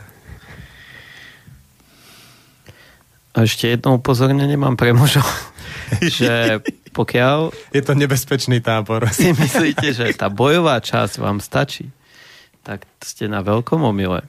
Lebo ja som poznal veľa takých bojovníkov, ktorí bojujú celý život. A v tanci majú problém chytiť ženu za ruku a niekam ju doviesť. Či už svoju, alebo cudziu. Takže tá kompetencia toho tej chuti života sa viacej e, rozvíja v rámci toho vzťahového partnerstva v tom tanci. Čiže ani na tanec nemôžeš žena sama, že si tam niekoho nájde nejakého partnera, lebo ona potrebuje na tom svojom mužovi zistiť, ako ju vie viesť. Ona sa potrebuje naučiť, že ju môže viesť a on sa potrebuje naučiť, že ju môže viesť. Čiže žena potrebuje púšťať a muž potrebuje viesť. A to sa v boji nenaučí. V boji sa naučí bojovať sám so sebou, s mužmi. Takže tá tanečná časť, ten druhý týždeň je, alebo aj prvý, na tu tiež nepúšťajte ženu samú. Я теж познам таких боевников, которые ходят в, ш... в шаде милитари, тричко, но вельми боятся детей, играть с детьми. То за них вер того боевого умения. Preložím len ten záver, lebo predtým to bolo po slovensky, že pre nich je to také, stretnúť sa s dieťaťom v hre také dosť eh, smrteľné. Поэтому надо идти на эту смерть, надо научиться играть с детьми. Все, кто считает, что они супер милитари бойцы, надо прийти поиграть с детьми. Takže Mhm. všetci, ktorí vnímajú seba ako, že sú ta- takí riadne militantní borci, tak skúste sa prísť k nám pohrať s deťmi, s rodinami a môžete na to, že naozaj ste, ale aj moja osobná skúsenosť je taká, že bojovať s mužmi to je úplne, to je slasť, to je paráda. Proste ten kontakt chlapský, to je bezpečné, to je, tam aj keď sa niečo udeje, tak maximálne fyzicky dostanem popisku a to, je, to sa dá zvládnuť. Ale už tancovať so ženami, to už je taký vyšší level. Tam už, keď pozerám, ako na mňa zazerajú, keď sa mi niečo nepodarí, alebo ako ma skritizujú, to už bolí. To je fakt zlé. No a potom hrať ešte aj s deťmi spolu s tými dospelými a s tými ich matkami a s tými otcami, to už je naozaj veľmi ťažké. To je vysoká škola bojového umenia života v tanci tak do 15 minút sa vyplavia všetky partnerské problémy za celý život. Začneš tancať a žena začne. A ktorou nohou začíname? A poďme touto. A už ide, a už vedie. A muž, čo? Čo má vedie žena? A už začína. A keby náhodou muž nezačal, lebo veľa mužov si to tak nechá, že však žena ma vedie, že vedie ma celý život, bude ma aj teraz, tak potom tam nejaký inštruktor to zastaví a povie, že teba vedie žena, čo robíš? Teraz som a... asi odplašil nejakú klientelu. Obzvlášť dobrá kombinácia, keď žena vie tancovať a muž vôbec. A príde tam kvôli nej, akože kvôli nej. Tak som tu, dobre, som tu. A začnú tancovať. A ona presne vie, kedy má začať, alebo vie to dobre. A furt začína prvá a on tam vypadá ako také drevo popri nej. A ani bohové to nevie pustiť tá žena, že dobre, veď ma. To bolo tiež taká fáza u nás s Maťou, taká že ona vedela, ale ja som nevedel, kedy začať a ona stále začínala dobre a ešte mala nervy na to, že, že ale ako si začal, zase meškáme a, tak, a potom to pustila chvíľku sme sa mýli a potom nám to išlo. Ja som to mal veľmi podobne, teraz samozrejme všetko chápe, hneď vníma, vie ako to robiť, takže mi tam začala tak diktovať. Potom pochopila po nejakých Andrejových e, preslovoch, že to nemá robiť, ale videl som, že sa na mňa pozerá tým spôsobom a to ma dávalo dole ešte viac. Musel som si zvyknúť na ten kritický pohľad, ale potom sa ona naučila, a to nechápem ako, prestať robiť aj ten kritický pohľad. Potom už len tak blahosklone čaká, kým mňa to napadne, čo mám vlastne. Потому что критический погляд, он останавливает. Это как, это черная магия. Ты смотри, жена смотрит критически на мужа, и у мужа из рук все выпадает. Že, že ten kritický pohľad ženy to je niečo ako čierna mágia. On vie paralizovať. Že žena sa kriticky pozrie na muža a jemu všetko vypadáva z rúk. A ja to mám tak trošku s tebou. Keď som hral na balalajke včera, tak som sa tak mýlil. Ale všimol som si, že keď pozoruješ aj učiteľky v škole pri procese, tak sa tak fajne skrývaš. To je totiž veľmi ťažké ako byť v triede. Ja to poznám zo seba, keď sa pozerám na učiteľky a vlastne, ne, aby sa im neroztriasli tie ruky, sa tam tak skryť. Spomenul som si ako raz v, pred 15 rokmi, keď sme mali čerstvého prvého syna, tak u nás bol jeden dokumentarista, filmár. A on bol u nás doma dva dní. A on, do, on mal schopnosť zmiznúť. My sme normálne zabudli, že on tam je s tou veľkou kamerou, kameroval také scény ako kúpem detí, žena dokonca sa e, nahnevala na syna a dokonca mu dala facku, normálne v národnom dokumente, ako moja žena dala facku môjmu synovi. Proste on bol geniálny. Normálne vedel sa splynúť s poličkami. Skrátka, užijeme si asi. Tak dajme pieseň. To je fajn.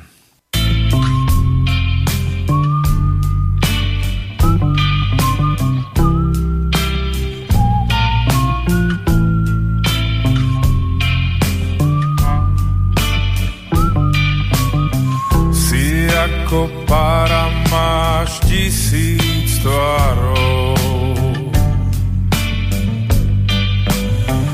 no nedokážem objať ani jediný.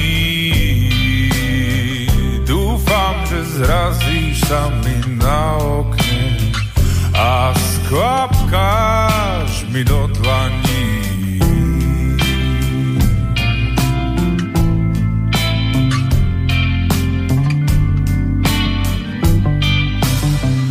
Ležíme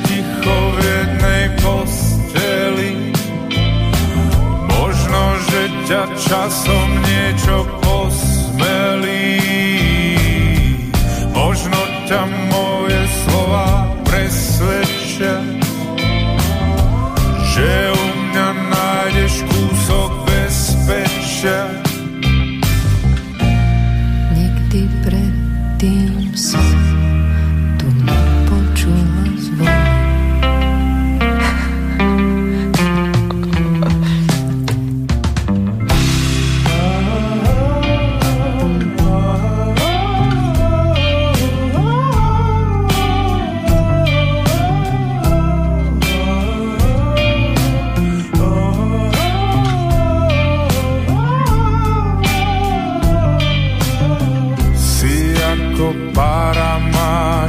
tisíc tvárov. A ja som mal vždy rád len pevné dievčatá. Fúkaš do mňa prúd výčitiek, no len vlastný strach rozmetá.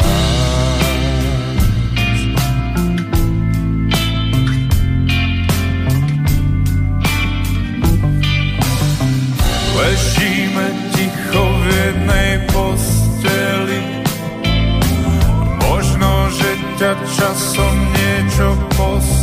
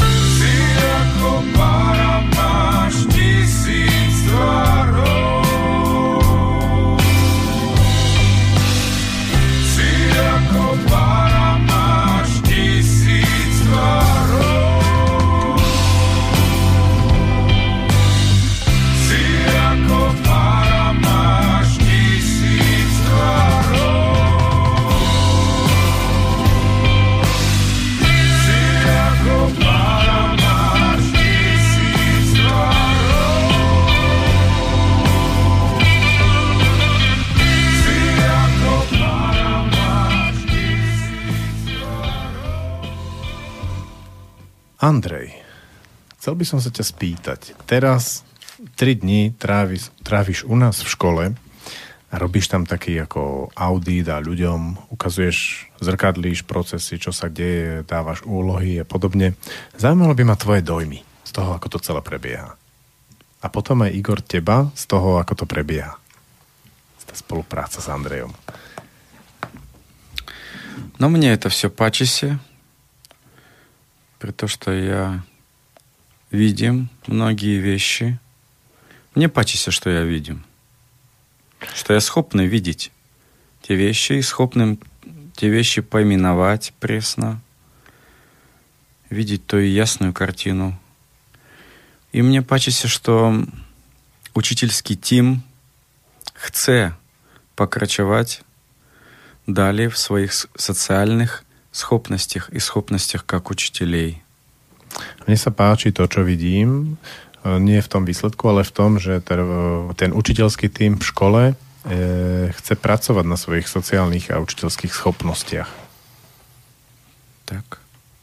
Так, и- так и поэтому я и взялся делать этот аудит, так называемый, потому что вижу, что люди хцу м, мать э, вяц компетенции в праце с детьми.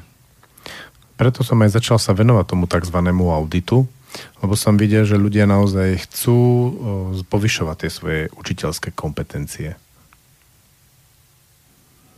И сейчас э, проблема в том, что проблема найти новых учителей, потому что много кандидатов, которые хотят быть учи- учителями, а, не схопны мыслить по-другому.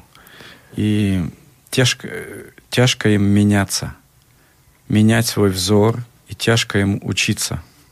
Ja to vnímam ako najväčší problém školy uh, v tom, že kandidáti na to učiť na to učenie uh, Noví kandidáti. noví kandidáti často prichádzajú veľmi nepripravení, lebo nie sú schopní meniť svoje myslenie a svoj spôsob, akým pristupujú k deťom a učia.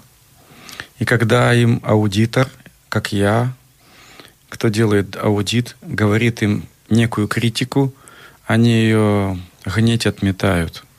A potom, keď sa stane taká situácia ako teraz, že taký auditor ako ja príde a dá im nejaké body, nejakú kritiku, tak oni to hneď začnú odmietať. Хотя я стараюсь говорить очень мягко. A hoci ja sa snažím hovoriť veľmi ako pozitívne a meko. При том, что им нужно поменять целую визию предхождающего живо- живота. Lebo ide o to zmeniť eh, celú, tú, celú, celú ten obraz, celú víziu toho predchádzajúceho života. Как делать так, чтобы м, не заставлять детей учить что-то, а вести их за собой. Ako to urobiť, keď e, deti sa chcú niečo učiť a nezastaviť ich v tom a viesť ich za sebou. И вот этих э, так этому очень мало учат в наших университетах, к сожалению. A toto v tých univerzitách, kde sa pripravujú učitelia, žiaľ, učia veľmi málo. У нас учат в основном, как заставлять и чему учить. Как учить, но не учат зажигать огонь в детях. Totiž na univerzitách sa učí, ako zastaviť to, čo deti chcú robiť a skôr ako učiť niečo, čo je dané. Nie ako oheň v- e, záujmu deťoch. А это одна из наших основных задач. И меня, как аудитора, показать, каким образом и в каких местах лучше зажечь огонь, чтобы дети хотели учиться и имели интерес к жизни.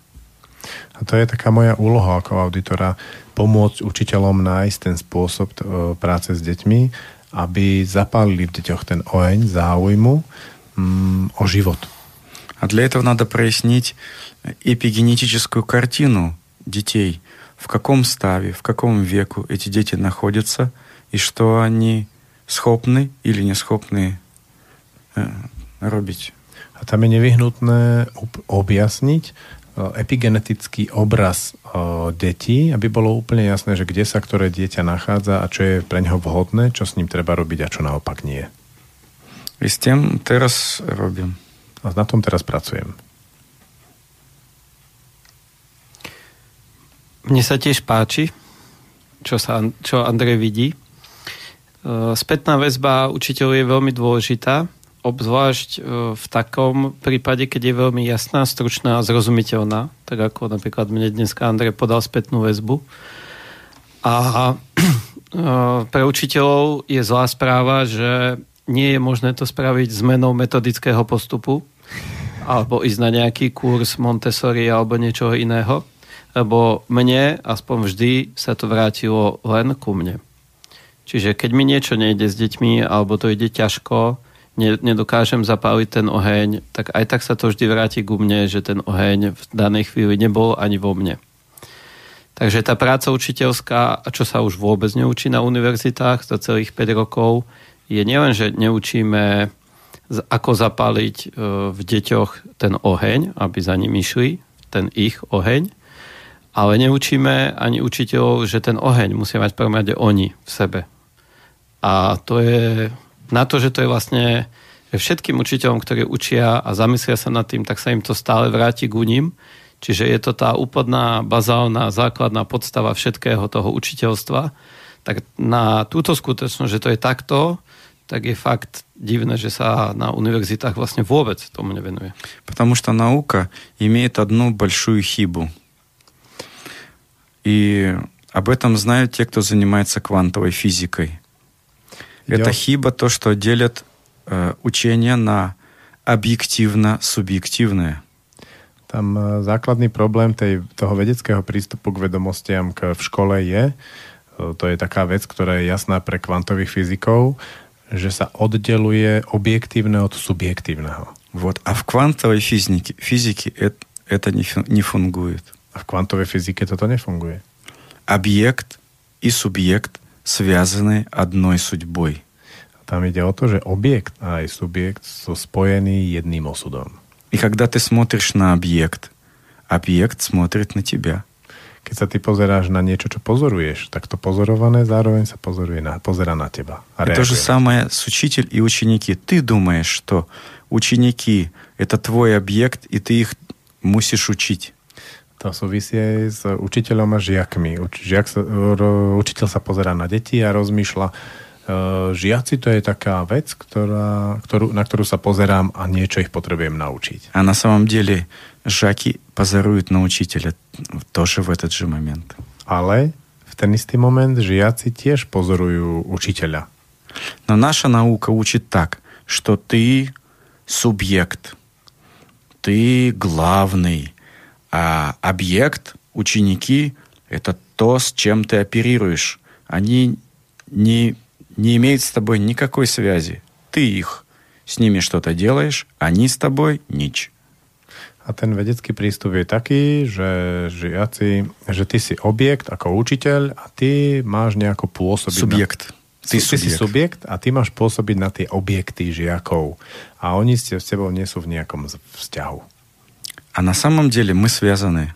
Ale v, v princípe my sme zviazaní. Это, надо просто уйти от этого субъективно-объективного метода воспитания, что ты, учитель, всегда прав, и что он э, на кого-то воздействует, и нет обратной связи. A tam uh, je ten problém, že to treba pustiť. Tento, tento subjektívno-objektívny pohľad treba opustiť a treba začať vnímať, že je tam vzťah medzi nami, učiteľmi a žiakmi. Мы как будто н- находимся в одной лодке на реке, My sme ako keby v jednej loďke na rieke. и поэтому нам всем надо гребсти к одному берегу, а не к разным. A preto nám všetkým treba padlovať spolu k jednému brehu a nie každý svojím smerom. Поэтому надо научиться не просто смотреть, но видеть, не просто слушать, но слышать, не просто думать, но понимать. Preto sa potrebujeme naučiť nielen pozerať sa, ale vidieť, a nielen počúvať, ale počuť, a nielen eh, rozmýšľať, ale rozumieť. В Ja by som- нашем славянском языке это все есть. Ведить — это значит проникать в самую суть вещи. A v našich slovanských jazykoch to stále tak funguje. Vedieť znamená prenikať do samej podstaty veci. Да. А нас в институтах учат только позирать. A v tých univerzitách nás učia sa iba pozerať. Je to taká zaujímavá vec, lebo tento rok my sme robili trošku ex, tak pokusy s e, takou slobodou žiakov a s takým Summerhill módom. V zásade to dopadlo veľmi zle. Pretože, a keď si to ja analizujem pre seba, tak to dopadlo zle preto, lebo učitelia sa veľmi málo sami učili zároveň s tým, ako chceli, aby sa učili žiaci. A tým pádom nedokázali zapáliť záujem v žiakoch. Takže Presne, tak. kto chce pracovať so slobodou, musí horieť ako jánske ohne. Keď nehorí, radšej nech trošku diktuje a núti a motivuje a známkuje a poznámkuje. Tak. A s týmto sa v podstate môžeme aj rozlúčiť. Takže do počutia pri ďalšej relácii. Pravdepodobne budem pokračovať v mojom minule rozbehnutom cykle rozhovorov so ženami, ktoré učia iné ženy byť viac ženy. Terminológie minulej mojej hostky by som povedal, ako zapaľovať vysokú pec v lone ženy. Takže ďakujem aj vám, milí muži, že ste tu boli. O, milí, to znie tak trápne. Muži.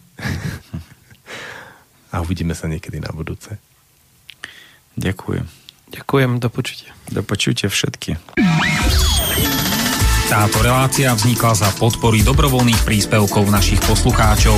I ty sa k ním môžeš pridať. Viac informácií nájdeš na www.slobodnyvysielac.sk Ďakujeme.